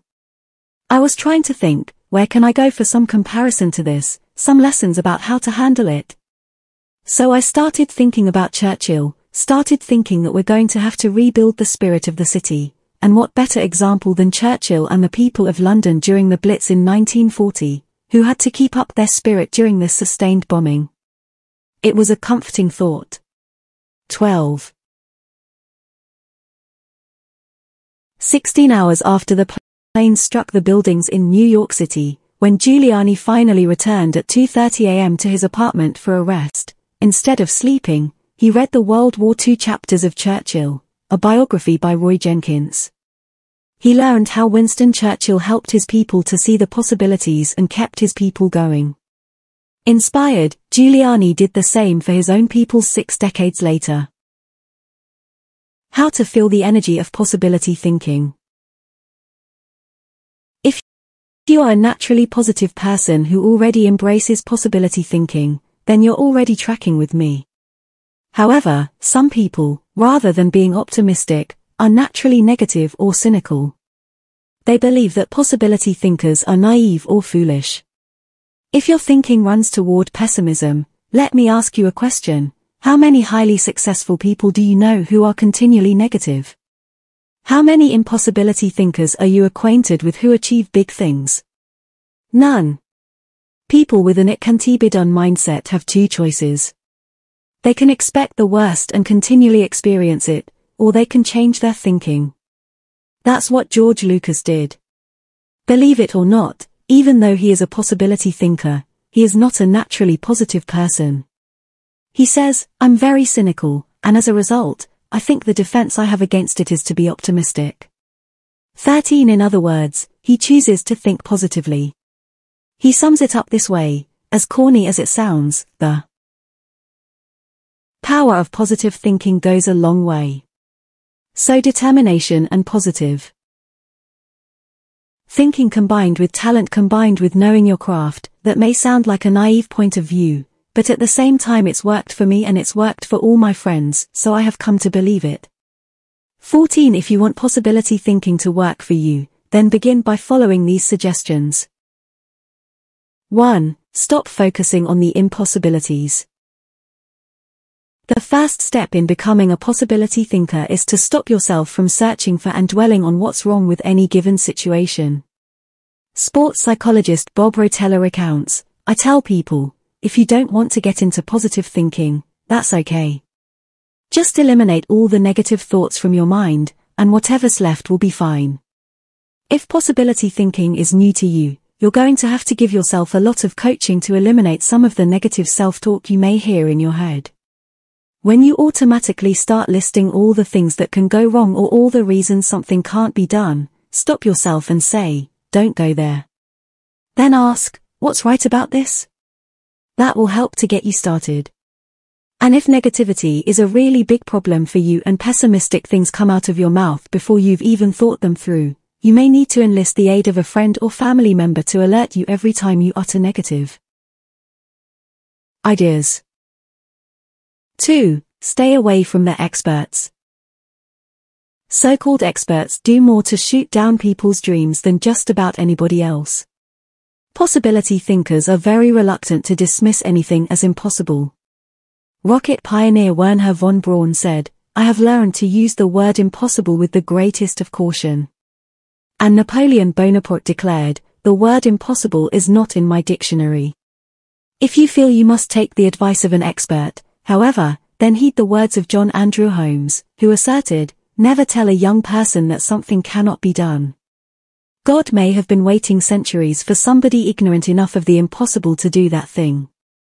If you want to achieve something, give yourself permission to believe it is possible, no matter what experts might say.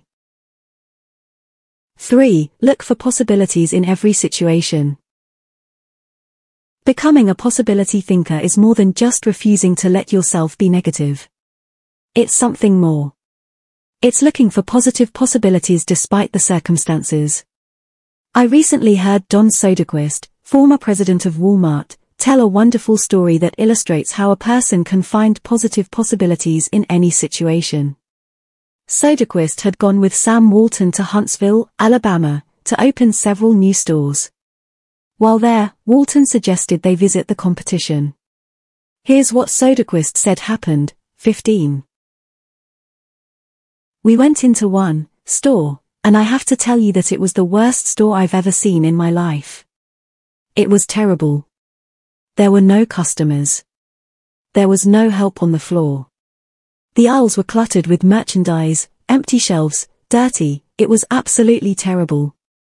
He, Walton, walked one way and I'd walk the other way and we'd kind of meet out on the sidewalk. He said, 'What did you think, Don?' I said, 'Sam, that is the absolutely worst store I've ever seen in my life. I mean, did you see the aisles?' He said, 'Don, did you see the pantyhose rack?' I said, 'No, I didn't, Sam. I must have gone on a different aisle than you. I didn't see that.' He said, 'That was the best pantyhose rack I've ever seen, Don.' And he said, 'I pulled the fixture out and on the back was the name of the manufacturer.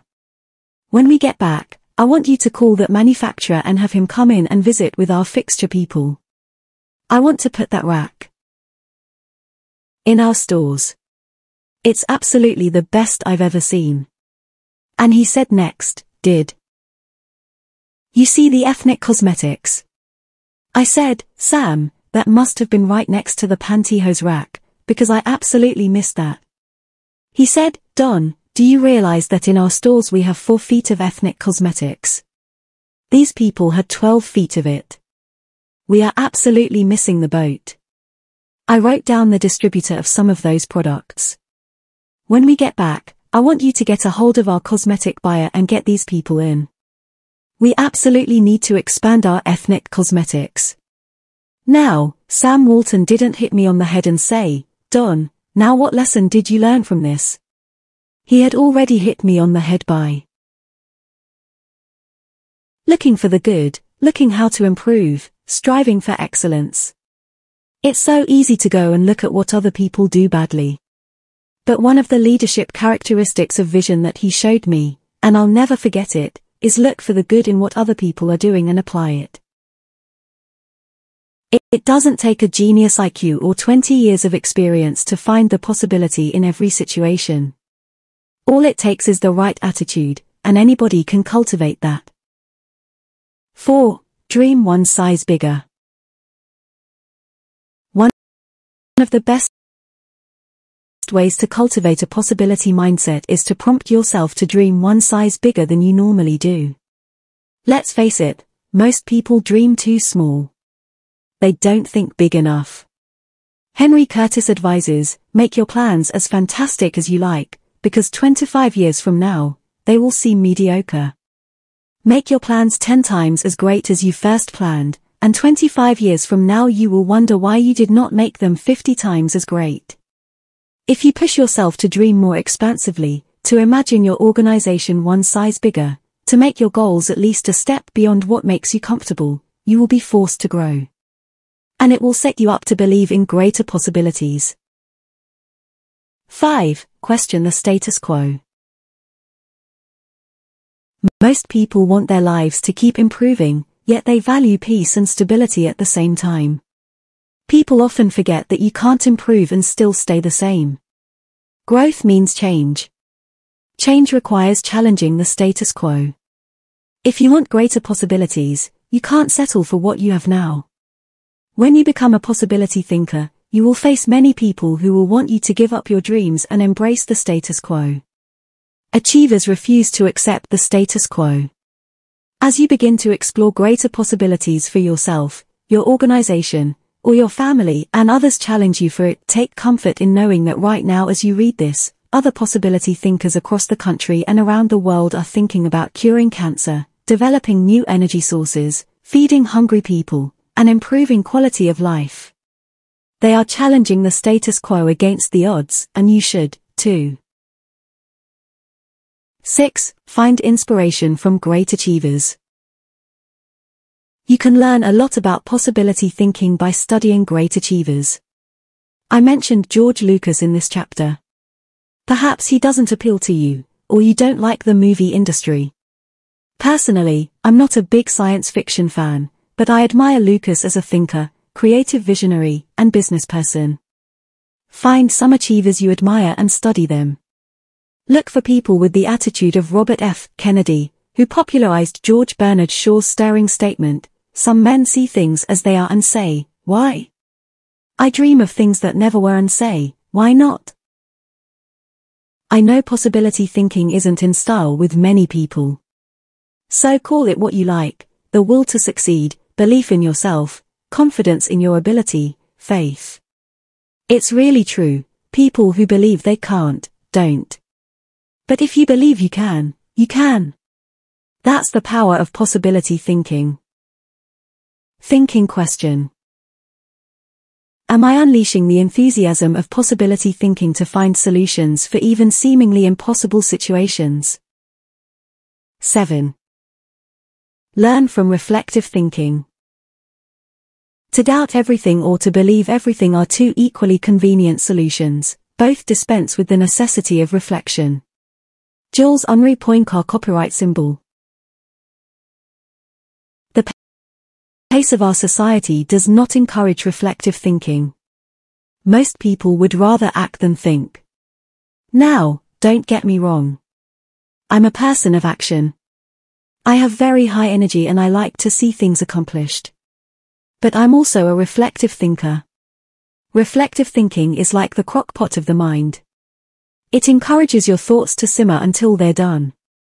As I go through this process, my goal is to reflect so that I might learn from my successes and mistakes, discover what I should try to repeat, and determine what I should change. It is always a valuable exercise. By mentally visiting past situations, you can think with greater understanding. one. Reflective thinking gives you true perspective. When our children were young and still lived at home, we used to take them on wonderful vacations every year. When we got home, they always knew that I was going to ask them two questions: what did you like best, and what did you learn? It didn't matter whether we went to Walt Disney World or Washington, D C I always asked those questions. Why? Because I wanted them to reflect on their experiences.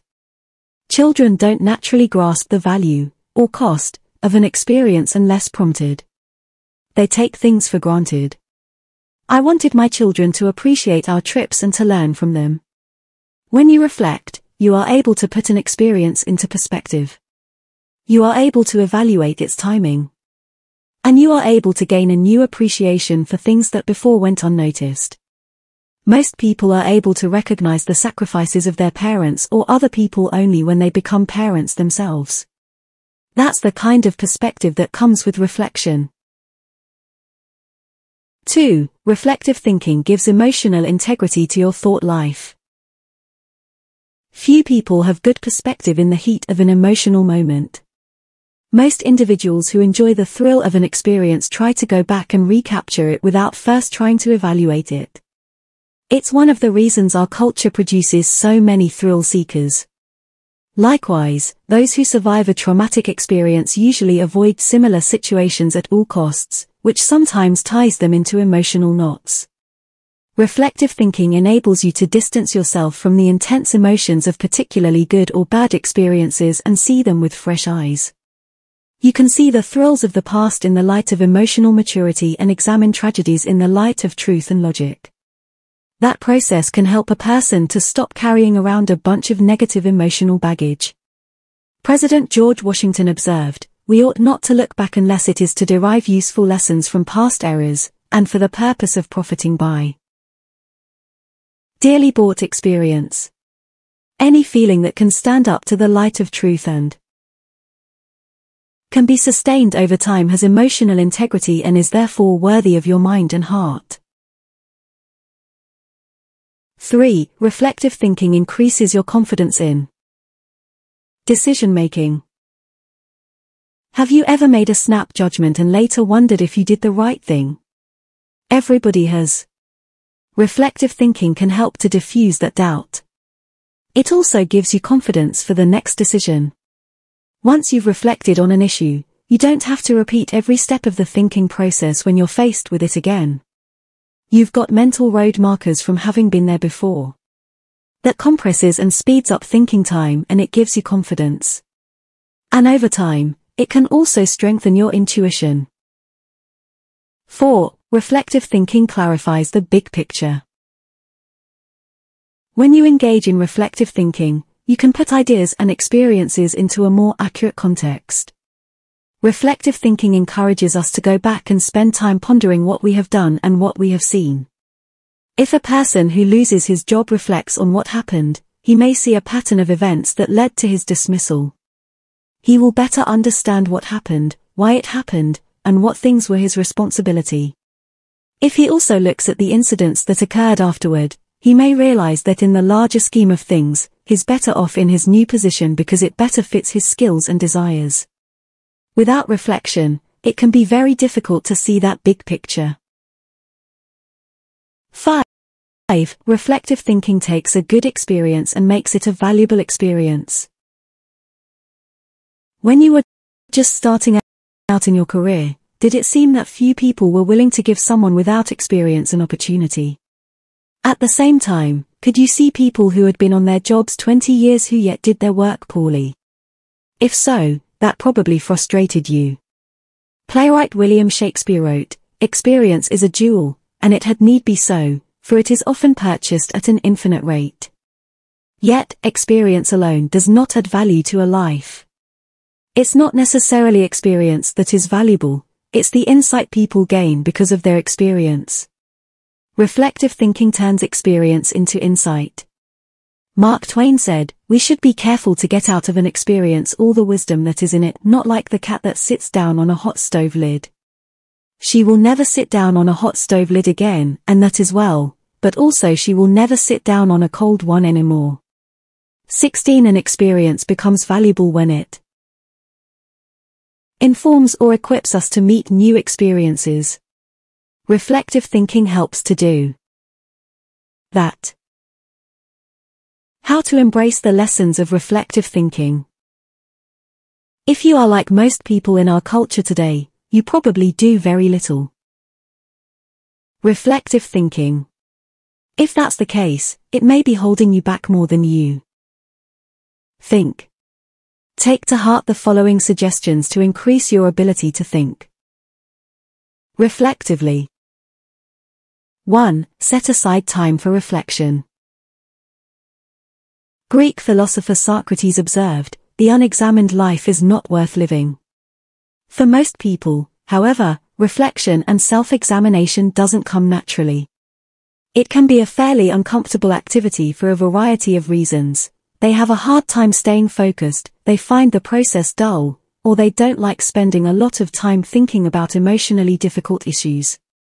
But if you don't carve out the time for it, you are unlikely to do any reflective thinking. two. Remove yourself from distractions. As much as any other kind of thinking, reflection requires solitude. Distraction and reflection simply don't mix. It's not the kind of thing you can do well near a television, in a cubicle, while the phone is ringing, or with children in the same room. One of the reasons I've been able to accomplish much and keep growing personally is that I've not only set aside time to reflect, but I've separated myself from distractions for short blocks of time, thirty minutes in the spa, an hour outside on a rock in my backyard, or a few hours in a comfortable chair in my office. The place doesn't matter as long as you remove yourself from distractions and interruptions.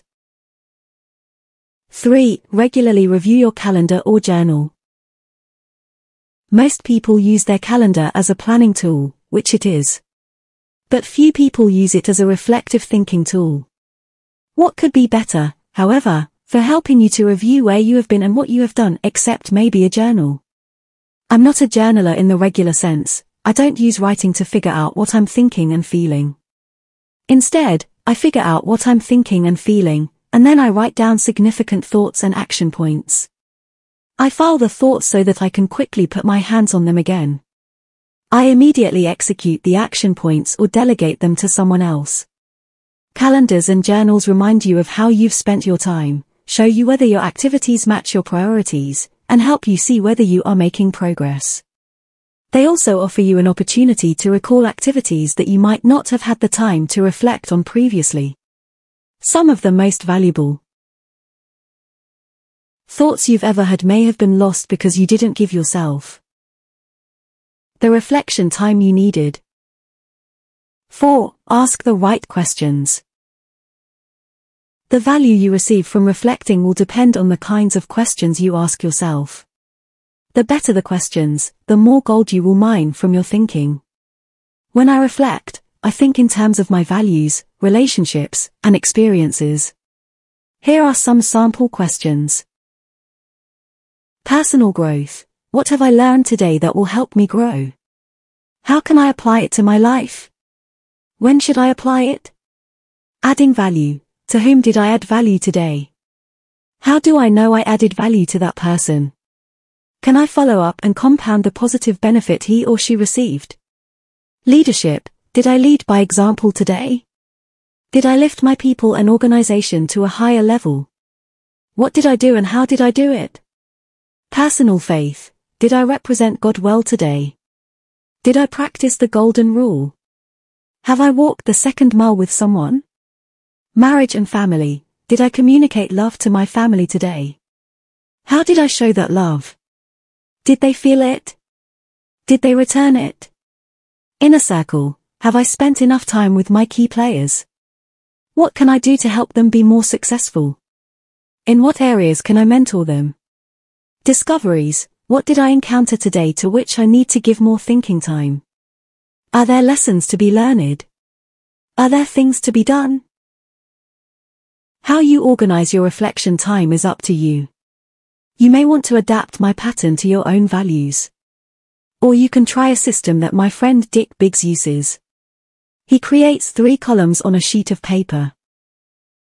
Year turning point impact. This system is good for reflecting on the bigger picture. Dick used it to see patterns in his life, such as when he moved to Atlanta and was encouraged by a new teacher to write.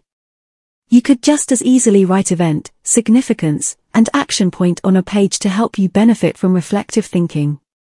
The main thing is to create questions that work for you, and write down any significant thoughts that come to you during the reflection time. five. Cement your learning through action. Writing down the good thoughts that come out of your reflective thinking has value, but nothing helps you to grow like putting your thoughts into action. To do that, you must be intentional. When you read a good book, for example, there are always good thoughts, quotes, or lessons that you can take away from it and use yourself. I always mark the takeaways in a book and then reread them when I'm done with the book. When I listen to a message, I record the takeaways so that I can file them for future use. When I go to a seminar, I take good notes, and I use a system of symbols to cue me to do certain things. An arrow like this means to look at this material again.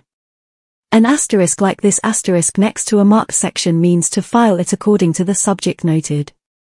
A bracket like this means that I want to use what's marked in a lecture or book. An arrow like this means this idea will take off if I work at it.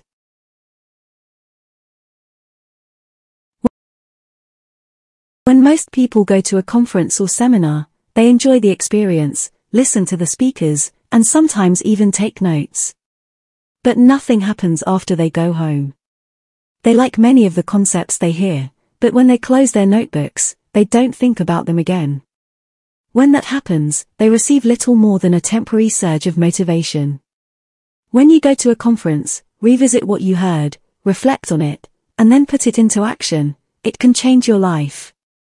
Ultimately, reflective thinking has three main values. It gives me perspective within context, it allows me to continually connect with my journey, and it provides counsel and direction concerning my future. It is an invaluable tool to my personal growth. Few things in life can help me learn and improve the way reflective thinking can. Thinking question. Am I regularly revisiting the past to gain a true perspective and think with understanding? eight. Question popular thinking. I'm not an answering machine, I'm a questioning machine.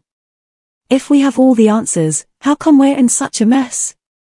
Douglas Cardinal.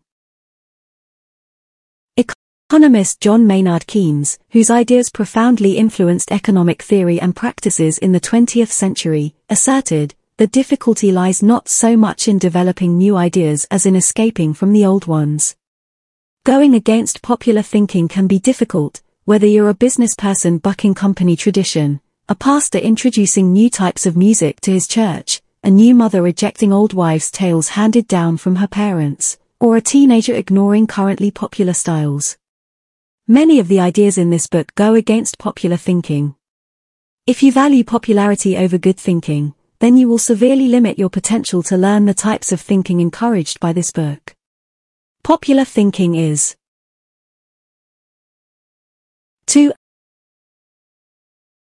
average to understand the value of good thinking, too inflexible to realize the impact of changed thinking, too lazy to master the process of intentional thinking, too small to see the wisdom of big-picture thinking, too satisfied to unleash the potential of focused thinking, too traditional to discover the joy of creative thinking, too naive to recognize the importance of realistic thinking, too undisciplined to release the power of strategic thinking, too limiting to feel the energy of possibility thinking, too trendy to embrace the lessons of reflective thinking, too shallow to question the acceptance of popular thinking, too proud to encourage the participation of shared thinking, too self-absorbed to experience the satisfaction of unselfish thinking, and too uncommitted to enjoy the return of bottom-line thinking. If you want to become a good thinker, then start preparing yourself for the possibility of becoming unpopular. Why you should question the acceptance of popular thinking. I've given you some broad reasons for questioning the acceptance of popular thinking. Now allow me to be more specific. one. Popular thinking sometimes means not thinking. My friend Kevin Myers sums up the idea of popular thinking by saying, "The problem with popular thinking is that it doesn't require you to think at all. Good thinking is hard work. If it were easy, everybody would be a good thinker." Unfortunately, many people try to live life the easy way. They don't want to do the hard work of thinking or pay the price of success. It's easier to do what other people do and hope that they thought it out. Look at the stock market recommendations of some experts. By the time they publish their picks, most are following a trend, not creating one or even riding its crest. The people who are going to make money on the stocks they recommend have already done so by the time the general public hears about it. When people blindly follow a trend, they're not doing their own thinking. two. Popular thinking offers false hope. Benno Mueller-Hill, a professor in the University of Cologne genetics department, tells how one morning in high school he stood last in a line of forty students in the schoolyard. His physics teacher had set up a telescope so that his students could view a planet and its moons. The first student stepped up to the telescope. He looked through it, but when the teacher asked if he could see anything, the boy said no, his nearsightedness hampered his view. The teacher showed him how to adjust the focus, and the boy finally said he could see the planet and moons. One by one, the students stepped up to the telescope and saw what they were supposed to see. Finally, the second-to-last student looked into the telescope and announced that he could not see anything. "You idiot," shouted the teacher, "you have to adjust the lenses." The student tried, but he finally said, "I still can't see anything. It is all black." The teacher, disgusted, looked through the telescope himself, and then looked up with a strange expression. The lens cap still covered the telescope. None of the students had been able to see anything. seventeen Many people look for safety and security in popular thinking. They figure that if a lot of people are doing something, then it must be right. It must be a good idea. If most people accept it, then it probably represents fairness, equality, compassion, and sensitivity, right? Not necessarily. Popular thinking said the Earth was the center of the universe, yet Copernicus studied the stars and planets and proved mathematically that the Earth and the other planets in our solar system revolved around the Sun. Popular thinking said surgery didn't require clean instruments, yet Joseph Lister studied the high death rates in hospitals and introduced antiseptic practices that immediately saved lives. Popular thinking said that women shouldn't have the right to vote, yet people like Emmeline Pankhurst and Susan B. Anthony fought for and won that right. Popular thinking put the Nazis into power in Germany, yet Hitler's regime murdered millions and nearly destroyed Europe. We must always remember there is a huge difference between acceptance and intelligence. People may say that there's safety in numbers, but that's not always true. Sometimes it's painfully obvious that popular thinking isn't good and right. Other times it's less evident. For example, consider the staggering number of people in the United States who have run up large amounts of debt on their credit cards. Anyone who is financially astute will tell you that's a bad idea. Yet millions follow right along with the popular thinking of buy now, pay later. And so they pay, and pay, and pay. Many promises of popular thinking ring hollow. Don't let them fool you. three. Popular thinking is slow to embrace change. Popular thinking loves the status quo. It puts its confidence in the idea of the moment, and holds onto it with all its might. As a result, it resists change and dampens innovation. Donald M. Nelson, former president of the Society of Independent Motion Picture Producers, criticized popular thinking when he asserted, "We must discard the idea that past routine, past ways of doing things, are probably the best ways. On the contrary, we must assume that there is probably a better way to do almost everything. We must stop assuming that a thing which has never been done before probably cannot be done at all." four. Popular thinking brings only average results. The bottom line? Popular thinking brings mediocre results. Here is popular thinking in a nutshell. Popular equals normal equals average. It's the least of the best and the best of the least. We limit our success when we adopt popular thinking. It represents putting in the least energy to just get by. You must reject common thinking if you want to accomplish uncommon results. How to question the acceptance of popular thinking. Popular thinking has often proved to be wrong and limiting. Questioning it isn't necessarily hard, once you cultivate the habit of doing so. The difficulty is in getting started. Begin by doing the following things. one. Think before you follow. Many individuals follow others almost automatically. Sometimes they do so because they desire to take the path of least resistance. Other times they fear rejection. Or they believe there's wisdom in doing what everyone else does. But if you want to succeed, you need to think about what's best, not what's popular. Challenging popular thinking requires a willingness to be unpopular and go outside of the norm. Following the tragedy of September eleventh two thousand one, for example, few people willingly chose to travel by plane. But that was the best time to travel. Crowds were down, security was up, and airlines were cutting prices. About a month after the tragedy, my wife, Margaret, and I heard that Broadway shows had lots of seats and many New York hotel rooms remained empty. Popular thinking said, stay away from New York. We used that as an opportunity. We got cheap plane tickets to the city, booked a room in a great hotel for about half price, and got tickets to the most sought-after show, the Producers. As we took our seats in the theater, we sat next to a woman beside herself with excitement. "I can't believe I'm finally here," she said to us.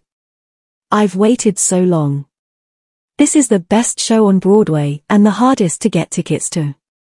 Then she turned to look me in the eye and said, "I've had my tickets for a year and a half, waiting to see this show. How long ago did you get yours?" "You won't like my answer," I replied. "Oh, come on," she said. "How long?" "I got mine five days ago," I answered. She looked at us in horror. By the way, she was right. It's one of the best shows we've seen in a while. And we got to see it only because we were willing to go against popular thinking when everyone else was staying at home. As you begin to think against the grain of popular thinking, remind yourself that unpopular thinking, even when resulting in success, is largely underrated, unrecognized, and misunderstood. Unpopular thinking contains the seeds of vision and opportunity. Unpopular thinking is required for all progress. The next time you feel ready to conform to popular thinking on an issue, stop and think. You may not want to create change for its own sake, but you certainly don't want to blindly follow just because you haven't thought about what's best. two. Appreciate thinking different from your own. One of the ways to embrace innovation and change is to learn to appreciate how others think. To do that, you must continually expose yourself to people different from yourself. My brother, Larry Maxwell, a good businessman and an innovative thinker, continually challenges popular thinking by thinking differently. He says,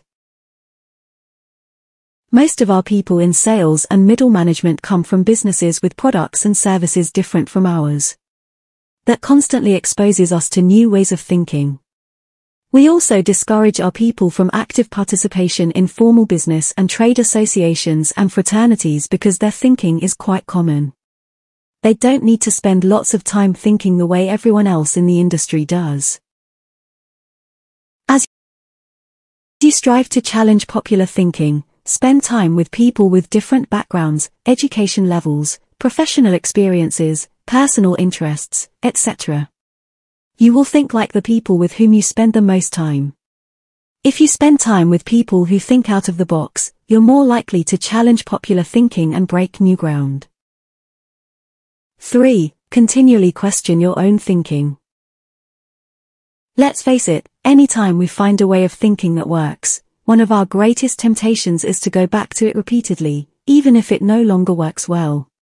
The greatest enemy to tomorrow's success is sometimes today's success. My friend Andy Stanley recently taught a leadership lesson at I M J O Y's Catalyst conference called Challenging the Process.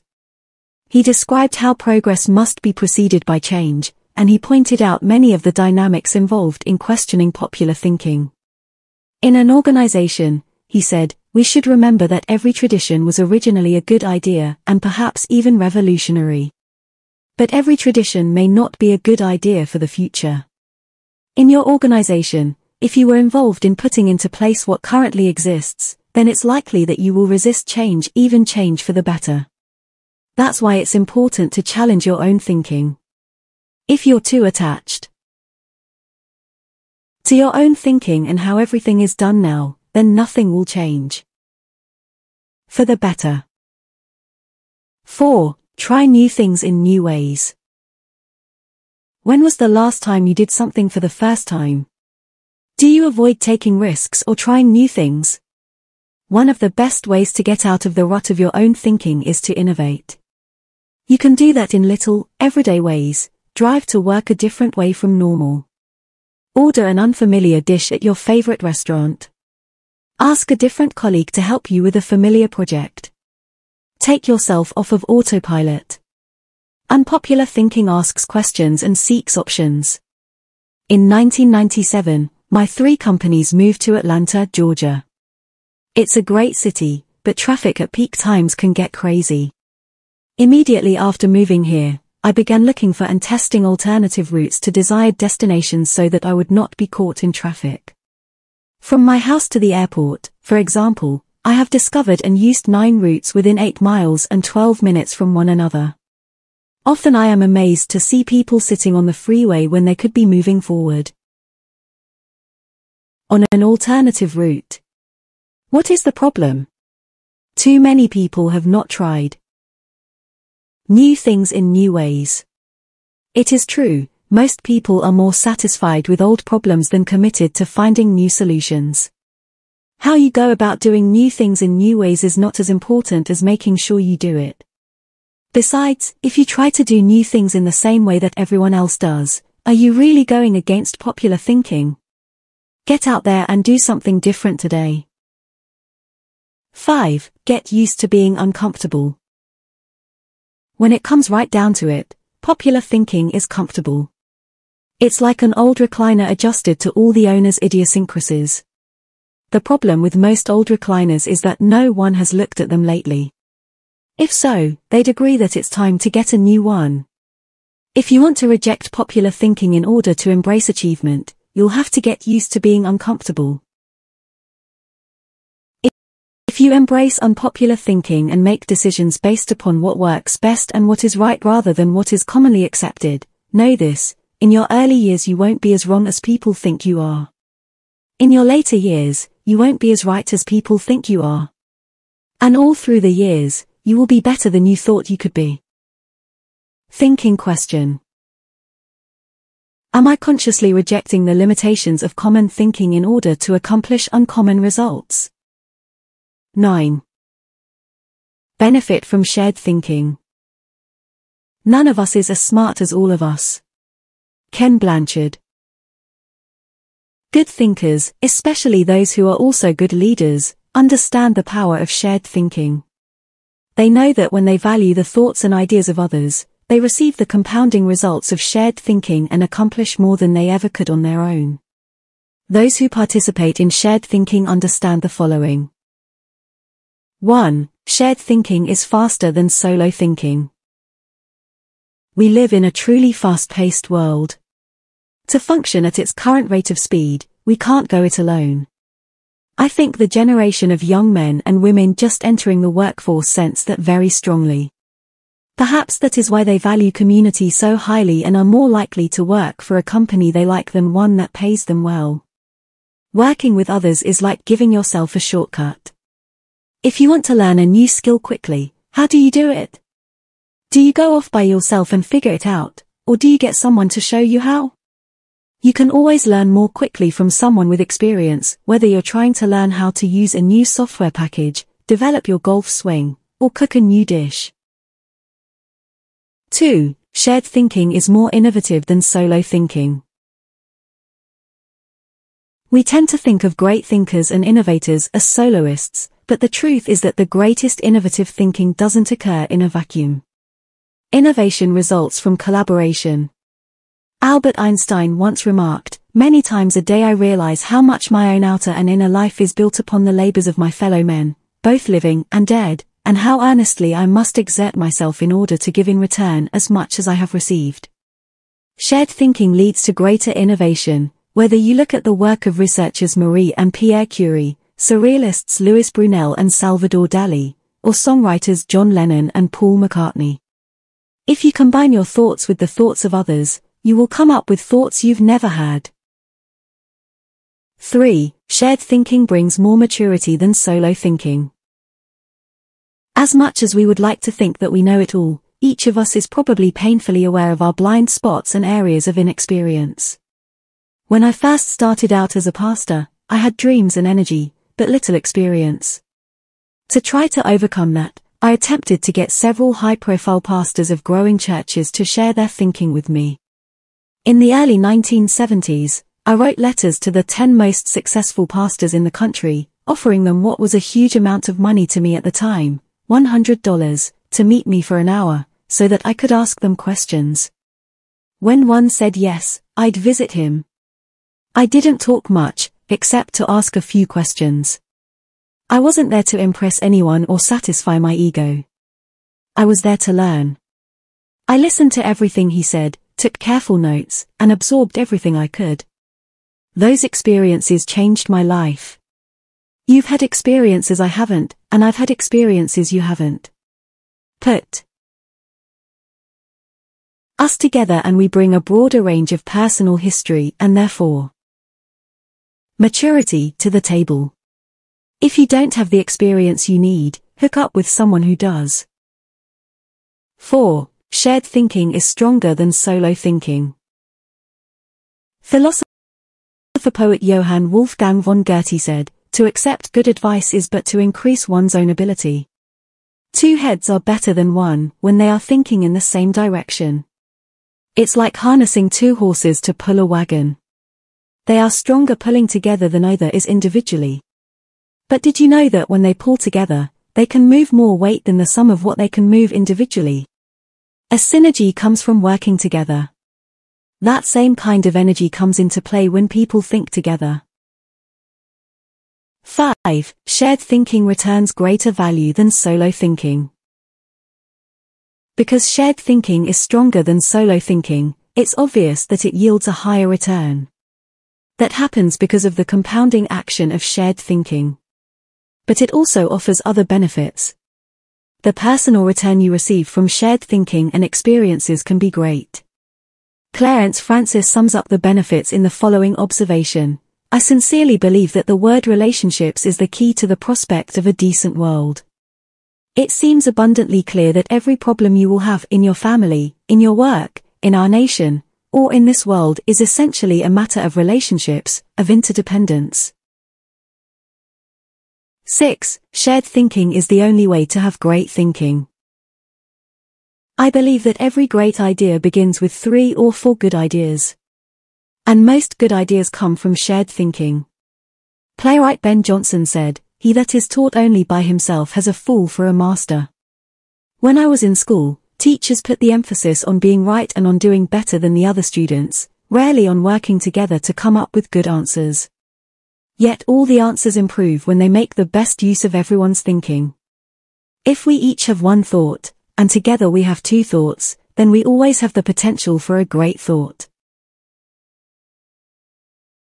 How to encourage the participation of shared thinking. Some people naturally participate in shared thinking.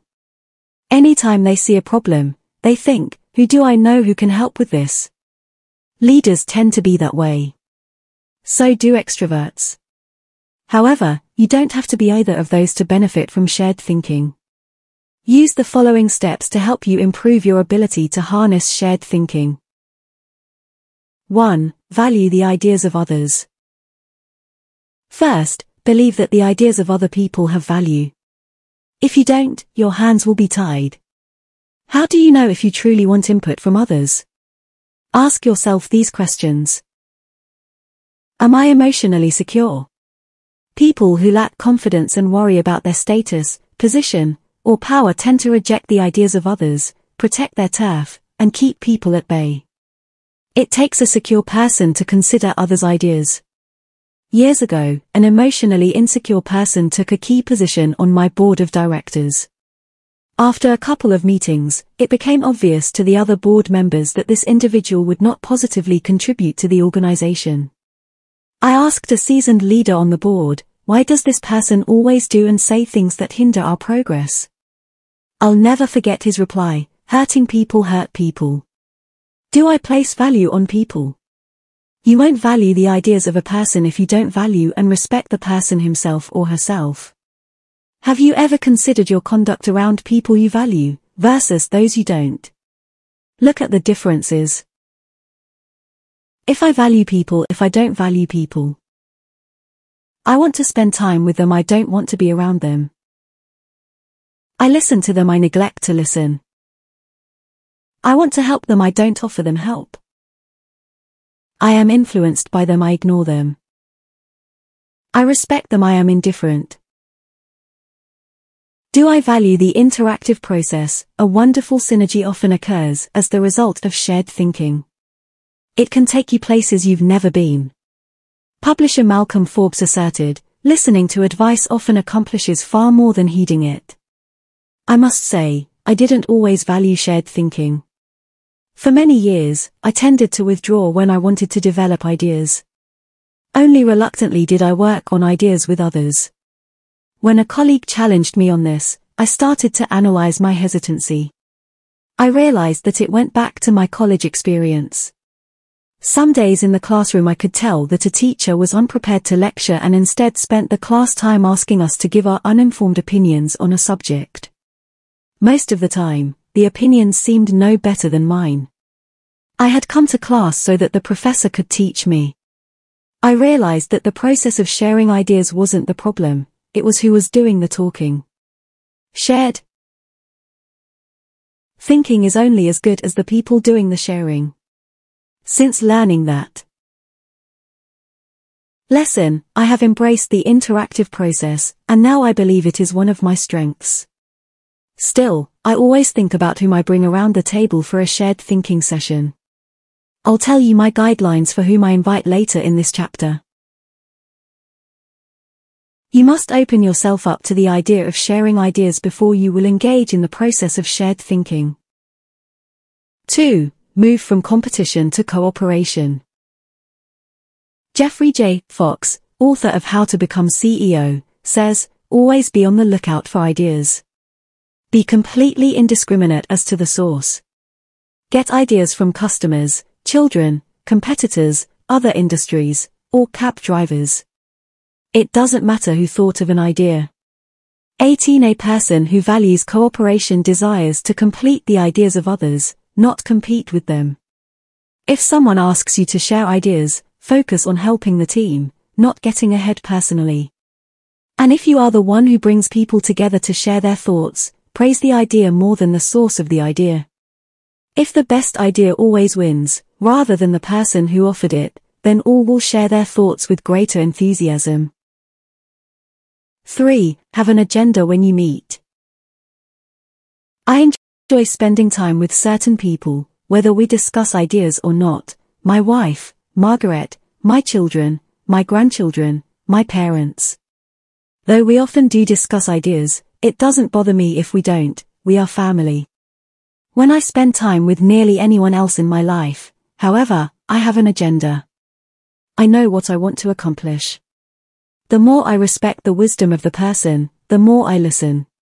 For example, when I meet with someone I'm mentoring, I let the person ask the questions, but I expect to do most of the talking. When I meet with someone who mentors me, I mostly keep my mouth shut. In other relationships, the give and take is more even. But no matter with whom I meet, I have a reason for getting together and I have an expectation for what I'll give to it and get from it. That's true whether it's for business or pleasure. four. Get the right people around the table. To get anything of value out of shared thinking, you need to have people around who bring something to the table. As you prepare to ask people to participate in shared thinking, use the following criteria for the selection process. Choose people whose greatest desire is the success of the ideas. People who can add value to another's thoughts. People who can emotionally handle quick changes in the conversation. People who appreciate the strengths of others in areas where they are weak. People who understand their place of value at the table. People who place what is best for the team before themselves. People who can bring out the best thinking in the people around them. People who possess maturity, experience, and success in the issue under discussion. People who will take ownership and responsibility for decisions. People who will leave the table with a we attitude, not a me attitude. Too often we choose our brainstorming partners based on feelings of friendship or circumstances or convenience. But that doesn't help us to discover and create the ideas of the highest order. Who we invite to the table makes all the difference. five. Compensate good thinkers and collaborators. Well, successful organizations practice shared thinking. If you lead an organization, department, or team, then you can't afford to be without people who are good at shared thinking.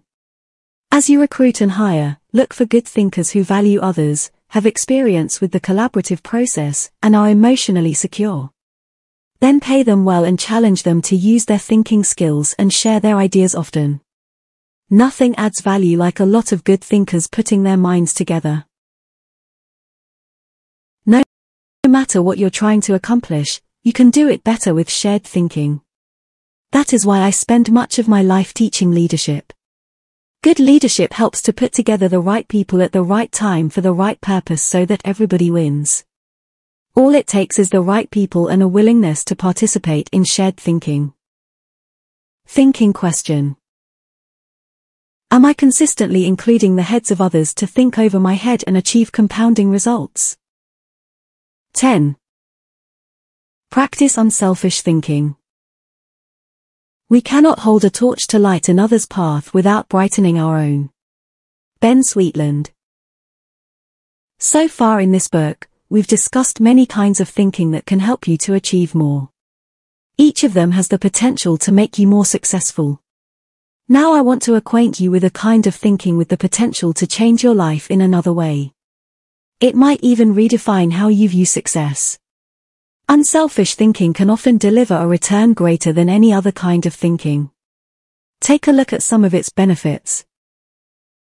one. Unselfish thinking brings personal fulfillment. Few things in life bring greater personal rewards than helping others. Charles H. Burr believed, "Getters generally don't get happiness, givers get it." Helping people brings great satisfaction. When you spend your day unselfishly serving others, at night you can lay down your head with no regrets and sleep soundly. In bringing out the best in people, Alan Lowe McGuinness remarked, "There is no more noble occupation in the world than to assist another human being, to help someone succeed." Even if you have spent much of your life pursuing selfish gain, it's never too late to have a change of heart. Even the most miserable person, like Charles Dickens's Scrooge, can turn his life around and make a difference for others. That's what Alfred Nobel did. When he saw his own obituary in the newspaper, his brother had died and the editor had written about the wrong Nobel, saying that the explosives his company produced had killed many people. Nobel vowed to promote peace and acknowledge contributions to humanity. That is how the Nobel Prizes came into being. two. Unselfish thinking adds value to others. In nineteen oh four, Bessie Anderson Stanley wrote the following definition of success in Brown Book magazine. "He has achieved success who has lived well, laughed often, and loved much, who has enjoyed the trust of pure women, the respect of intelligent men and the love of little children, who has filled his niche and accomplished his task, who has left the world better than he found it, whether by an improved poppy, a perfect poem, or a rescued soul, who has never lacked appreciation of earth's beauty or failed to express it, who has always looked for the best in others and given them the best he had, whose life was an inspiration, whose memory a benediction." When you get outside of yourself and make a contribution to others, you really begin to live. three. Unselfish thinking encourages other virtues. When you see a four-year-old, you expect to observe selfishness. But when you see it in a forty-year-old, it's not very attractive, is it? Of all the qualities a person can pursue, unselfish thinking seems to make the biggest difference toward cultivating other virtues. I think that's because the ability to give unselfishly is so difficult.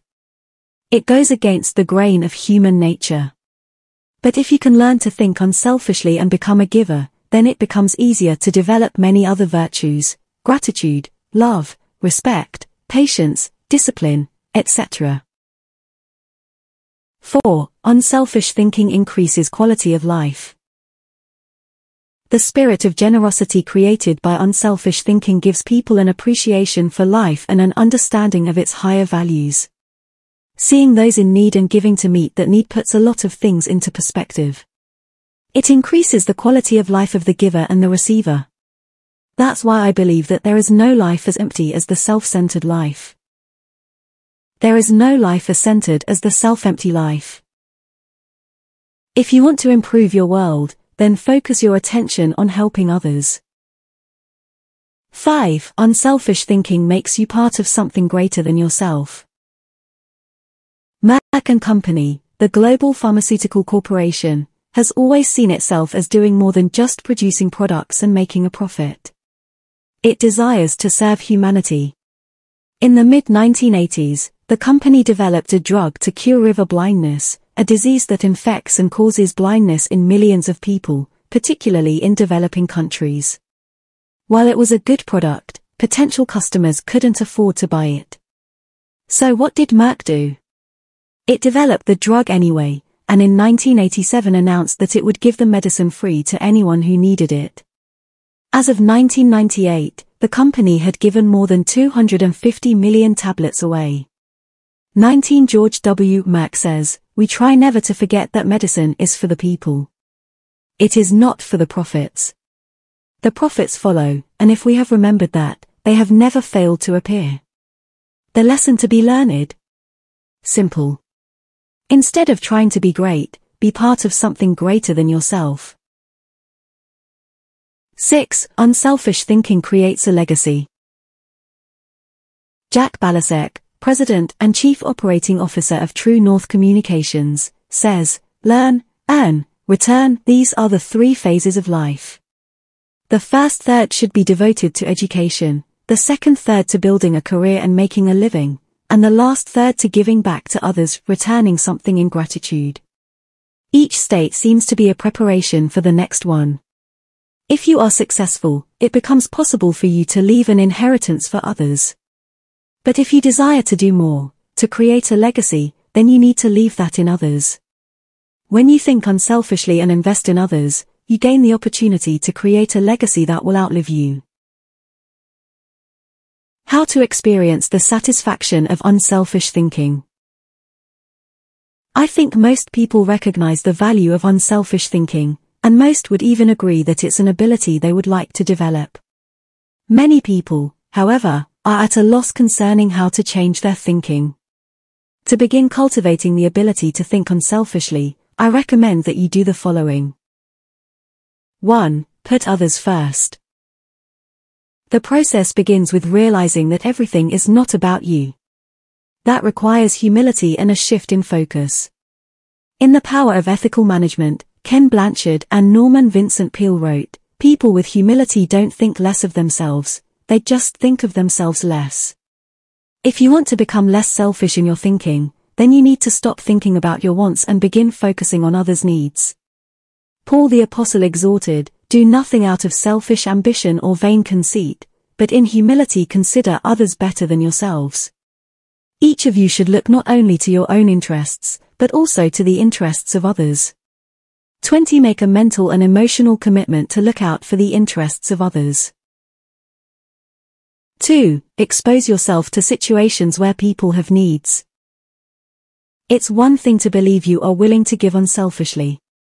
It's another to actually do it. To make the transition, you need to put yourself in a position where you can see people's needs and do something about it.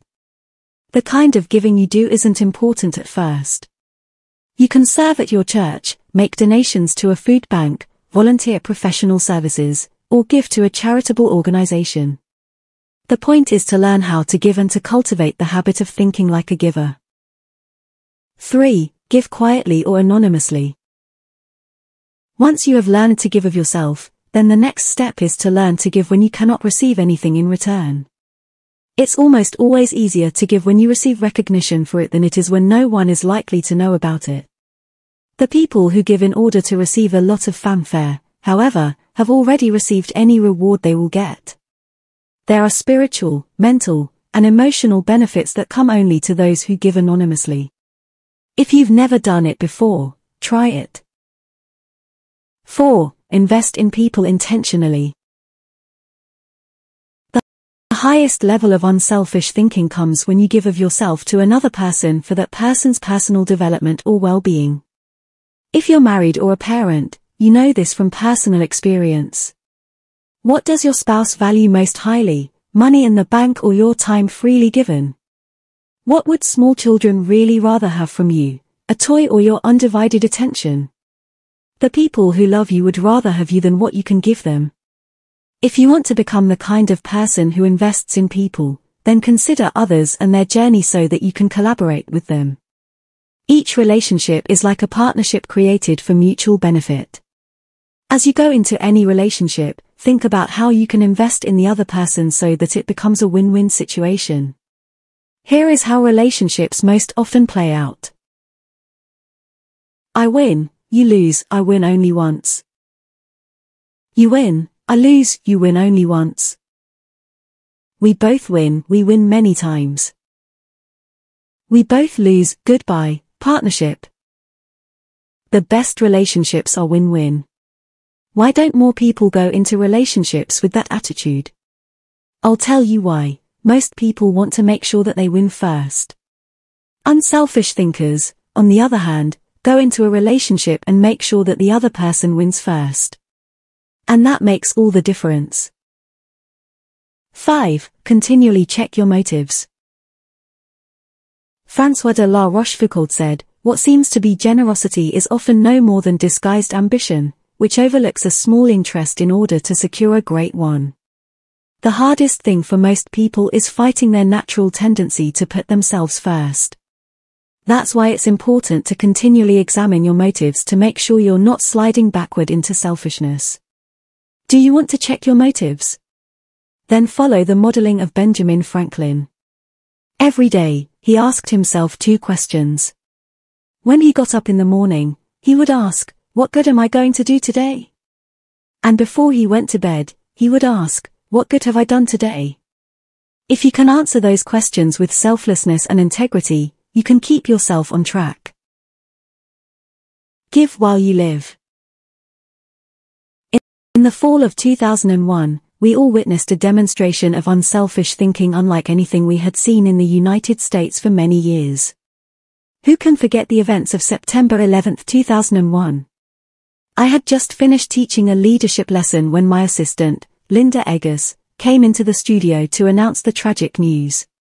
Like most Americans, I remained riveted to the television all day and heard the reports of the firefighters and police officers who raced into the World Trade Center towers to help others, never worrying about their own safety. In the days following the tragedy, millions of Americans expressed a great desire to do something that would help the situation. I had the same desire. My company was scheduled to do a training via simulcast on September fifteenth, the Saturday following the tragedy. Our leadership team decided to add a one and a half hour program titled America Prays to the end of the simulcast. In it, my friend Max Lucado wrote and read a prayer, expressing the heart's cry of millions. Franklin Graham prayed for our national leaders. Jim and Shirley Dobson gave advice to parents on how to help their children deal with the event. And Bruce Wilkinson and I asked the simulcast viewers to give financially to the people injured on September eleventh. Amazingly, they gave five point nine million dollars, which World Vision graciously agreed to distribute to those in need. Unselfish thinking and giving turned a very dark hour into one of light and hope.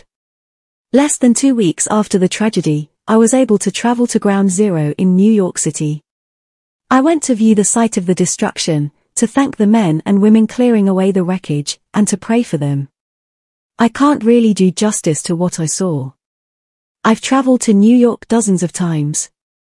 It's one of my favorite places in the world.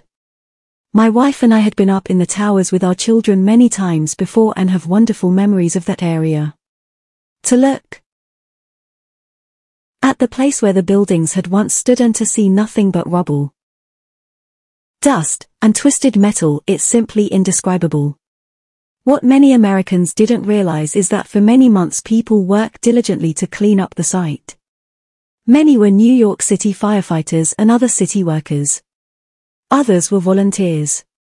They worked around the clock, seven days a week. And when they came across the remains of someone in the rubble, they called for silence and reverently carried them out. Since I am a clergyman, I was asked to wear a clerical collar upon entering the area. As I walked around, many workers saw the collar and asked me to pray for them. It was a humbling privilege.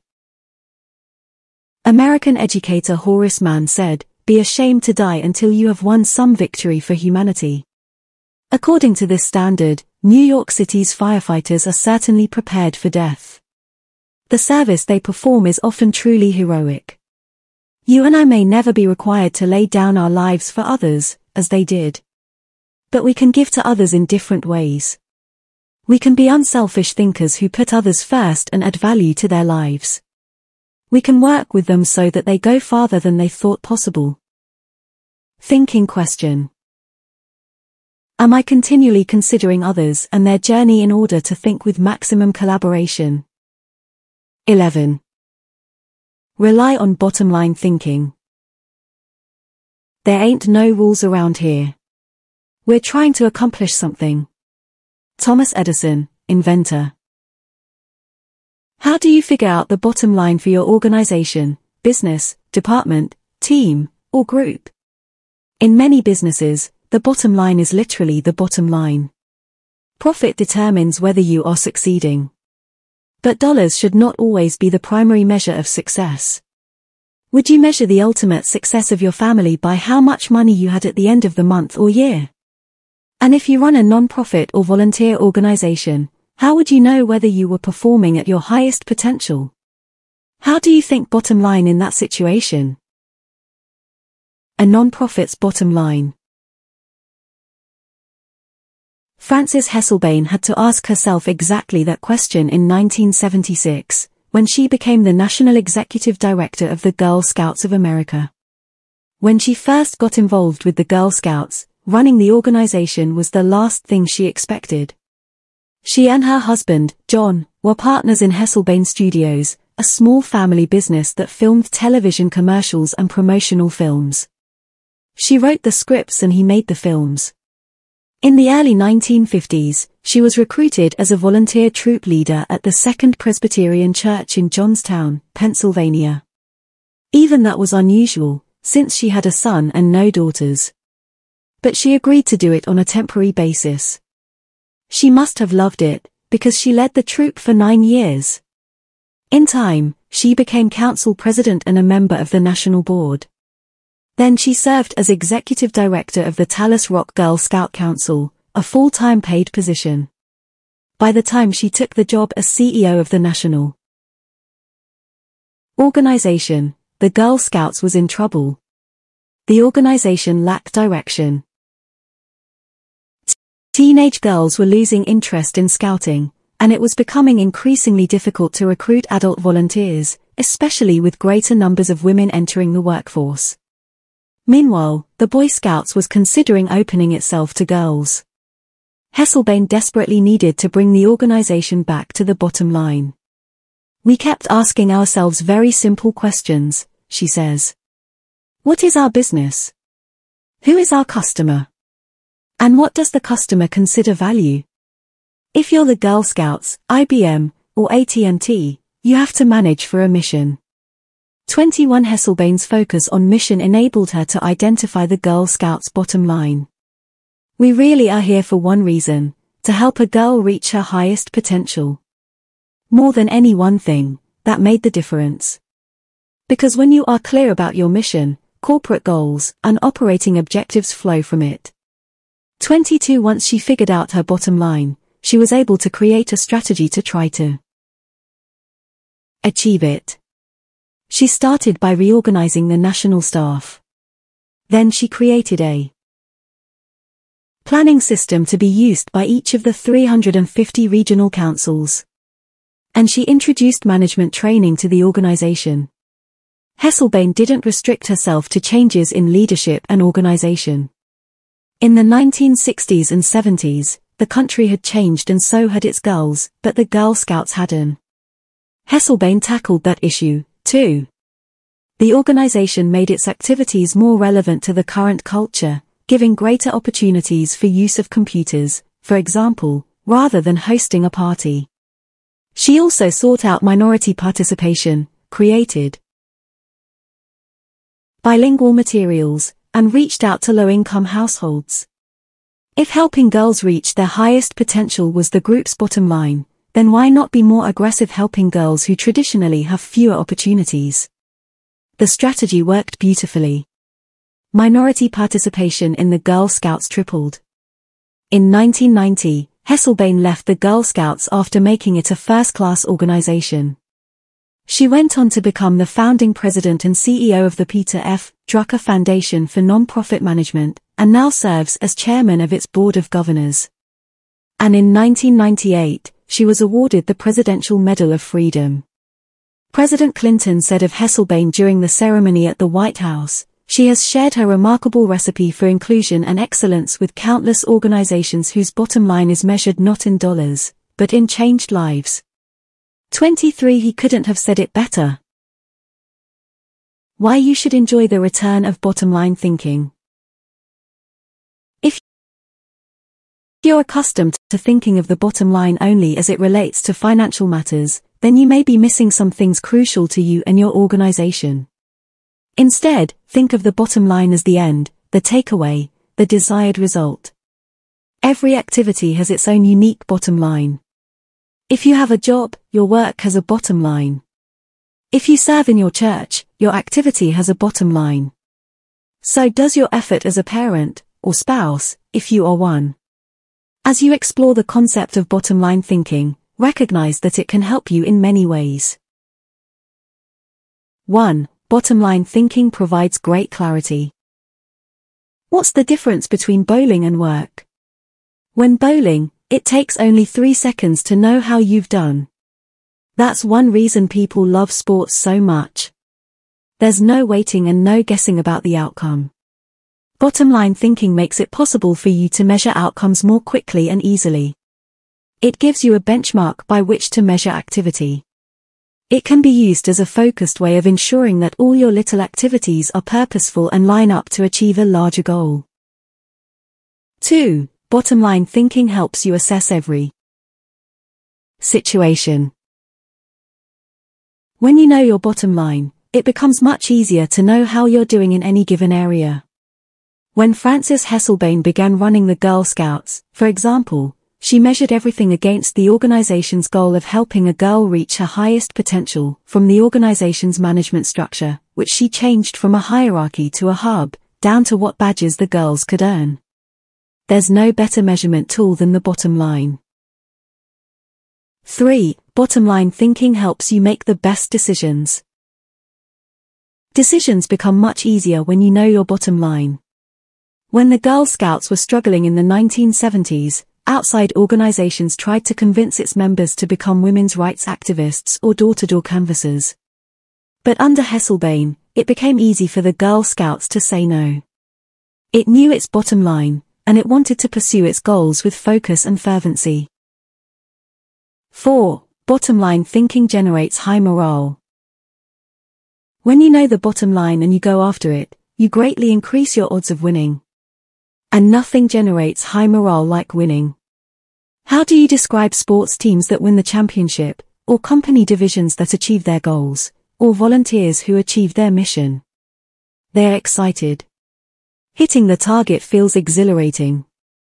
And you can hit it only if you know what it is. five A bottom line thinking ensures your future. If you want to be successful tomorrow, you need to think bottom line today. That's what Frances Hesselbein did, and she turned the Girl Scouts around. Look at any successful, lasting company, and you'll find leaders who know their bottom line. They make their decisions, allocate their resources, hire their people, and structure their organization to achieve that bottom line. How to enjoy the return of bottom line thinking. It isn't hard to see the value of the bottom line. Most people would agree that bottom line thinking has a high return. But learning how to be a bottom line thinker can be challenging. one Identify the real bottom line. The process of bottom-line thinking begins with knowing what you're really going after. It can be as lofty as the big-picture vision, mission, or purpose of an organization. Or it can be as focused as what you want to accomplish on a particular project. What's important is that you be as specific as possible. If your goal is for something as vague as success, you will have a painfully difficult time trying to harness bottom-line thinking to achieve it. The first step is to set aside your wants. Get to the results you're really looking for, the true essence of the goal. Set aside any emotions that may cloud your judgment and remove any politics that may influence your perception. What are you really trying to achieve? When you strip away all the things that don't really matter, what are you compelled to achieve? What must occur? What is acceptable? That is the real bottom line. two. Make the bottom line the point. Have you ever been in a conversation with someone whose intentions seem other than stated? Sometimes the situation reflects intentional deception. But it can also occur when the person doesn't know his own bottom line. The same thing happens in companies. Sometimes, for example, an idealistically stated mission and the real bottom line don't jibe. Purpose and profits compete. Earlier, I quoted George W. Merck, who stated, "We try never to forget that medicine is for the people. It is not for the profits. The profits follow, and if we have remembered that, they have never failed to appear." He probably made that statement to remind those in his organization that profits serve purpose, they don't compete with it. If making a profit were the real bottom line, and helping people merely provided the means for achieving it, then the company would suffer. Its attention would be divided, and it would neither help people as well as it could nor make as much profit as it desired. three. Create a strategic plan to achieve the bottom line. Bottom line thinking achieves results. Therefore, it naturally follows that any plans that flow out of such thinking must tie directly to the bottom line, and there can be only one, not two or three. Once the bottom line has been determined, a strategy must be created to achieve it. In organizations, that often means identifying the core elements or functions that must operate properly to achieve the bottom line. This is the leader's responsibility. The important thing is that when the bottom line of each activity is achieved, then Taichi bottom line is achieved. If the sum of the smaller goals doesn't add up to the real bottom line, then either your strategy is flawed or you've not identified your real bottom line. four. Align team members with the bottom line. Once you have your strategy in place, make sure your people line up with your strategy. Ideally, all team members should know the big goal, as well as their individual role in achieving it. They need to know their personal bottom line and how that works to achieve the organization's bottom line. five. Stick with one system and monitor results continually. Dave Sutherland, a friend and former president of one of my companies, believes that some organizations get into trouble by trying to mix systems. He maintains that many kinds of systems can be successful, but mixing different systems or continually changing from one to another leads to failure. Dave says, "Bottom line thinking cannot be a one-time thing. It has to be built into the system of working and relating and achieving. You can't just tune into the desired result every now and then. Achieving with bottom line thinking must be a way of life, or it will send conflicting messages. I am a bottom line thinker. It is a part of my system for achievement. I practice it every day. No other measurements, no wasted efforts." Dave used to call members of his field team every night to ask the bottom line question they expect to hear. He continually kept his eye on the company's bottom line by monitoring it for every core area. When it comes right down to it, regardless of your bottom line, you can improve it with good thinking. And bottom line thinking has a great return because it helps to turn your ideas into results. Like no other kind of mental processing, it can help you to reap the full potential of your thinking and achieve whatever you desire. Thinking question. Am I staying focused on the bottom line so that I can gain the maximum return and reap the full potential of my thinking? One final thought. I trust you have enjoyed this book. As you move forward, I wish you success and suggest that you keep in mind. one. Everything begins with a thought. Life consists of what a man is thinking about all day. Ralph Waldo Emerson. two. What we think determines who we are. Who we are determines what we do. The actions of men are the best interpreters of their thoughts. John Locke. three. Our thoughts determine our destiny. Our destiny determines our legacy. You are today where your thoughts have brought you. You will be tomorrow where your thoughts take you. James Allen. four. People who go to the top think differently than others. Nothing limits achievement like small thinking, nothing expands possibilities like unleashed thinking. William Arthur Ward. five. We can change the way we think. Whatever things are true, noble, just, pure, lovely, are of good report. If there is any virtue and if there is anything praiseworthy, think on. T H E S E T H I N G S. P A U L T H E A P O S T L E. Notes. one.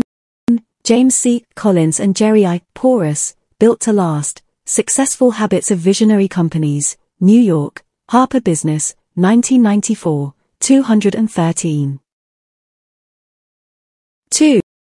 Joshua S. Rubinstein, David E. Meyer, and Jeffrey E. Evans, Executive Control of Cognitive Processes in Task Switching, Journal of Experimental Psychology, quoted in Leadership Strategies, Volume four, Number twelve, December two thousand one. three. Annette Moser-Wellman, The Five Faces of Genius, The Skills to Master Ideas at Work, New York, Viking, two thousand one, six. four. Annette Moser-Wellman, The Five Faces of Genius, The Skills to Master Ideas at Work, New York, Viking, two thousand one, nine. five. Ernie J. Zielinski, The Joy of Not Knowing It All, Profiting from Creativity at Work or Play, Chicago, V I P Books, nineteen ninety-four, seven. six. James Allen, The Wisdom of James Allen, San Diego, Laurel Creek Press, nineteen ninety-seven. seven. Chris Polochko, Security a Huge Issue at Super Bowl, sports.yahoo.com forward slash NFL forward slash news, February second, two thousand two. eight. Bob Beale, Master Planning, A Complete Guide for Building a Strategic Plan for Your Business, Church, or Organization, Nashville, Broadman and Holman, nineteen ninety-seven, ten.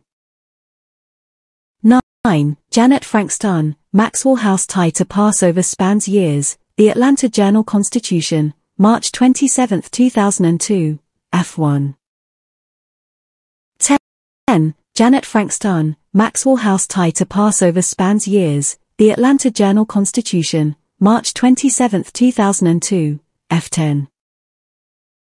eleven. Chris Sailwich, George Lucas, New York, Thunder's Mouth Press, nineteen ninety-eight, one hundred thirteen. twelve. Eric Pooley, Mayor of the World, Time, December thirty-first, two thousand one, w w w dot time dot com w w w dot time dot com. thirteen. Sally Klein, Editor, George Lucas, Interviews, Jackson, University Press of Mississippi, nineteen ninety-nine, ninety-six. fourteen. Sally Klein, Editor, George Lucas, Interviews, Jackson, University Press of Mississippi, nineteen ninety-nine, one hundred twenty-one. fifteen. Leadership Lessons, An Interview with Don Soderquist, Willow Creek Association. sixteen. Mark Twain, Following the Equator, Hopewell, New Jersey, Echo Press, nineteen ninety-six, ninety-six. seventeen. Benno Muller-Hill, Science, Truth, and Other Values, Quarterly Review of Biology, Volume sixty-eight, Number three, September nineteen ninety-three, three ninety-nine to four oh seven. eighteen. Jeffrey J. Fox, How to Become C E O, New York, Hyperion, nineteen ninety-eight, one hundred fifteen. nineteen. Mectizan Program Removes Darkness from an Ancient Disease, Corporate Philanthropy Report, Merck, P eleven, w w w dot merck dot com, w w w dot merck dot com, April twenty-seventh, two thousand two. twenty. Philippians two verses three to four, N I V. twenty-one. John A. Byrne, Profiting from the Non-Profits, Business Week, March twenty-sixth, nineteen ninety, seventy. twenty-two. John A. Byrne, Profiting from the Non-Profits, Business Week, March twenty-sixth, nineteen ninety, seventy-two. twenty-three. Hesselbein wins Presidential Medal of Freedom, w w w dot drucker dot org, w w w dot drucker dot org, December nineteenth, two thousand one. About the author. John C. Maxwell is an internationally recognized leadership expert, speaker, and author who has sold over sixteen million books. His organizations have trained more than two million leaders worldwide. Doctor Maxwell is the founder of Equip and Enjoy Stewardship Services. Every year he speaks to Fortune five hundred companies, international government leaders, and organizations as diverse as the United States Military Academy at West Point and the National Football League. A New York Times, Wall Street Journal, and Business Week best-selling author, Maxwell was named the world's top leadership guru by leadership gurus dot net. He was also one of only twenty-five authors and artists named to Amazon dot com's tenth Anniversary Hall of Fame. Three of his books, The twenty-one Irrefutable Laws of Leadership, Developing the Leader Within You, and The twenty-one Indispensable Qualities of a Leader, have each sold over a million copies.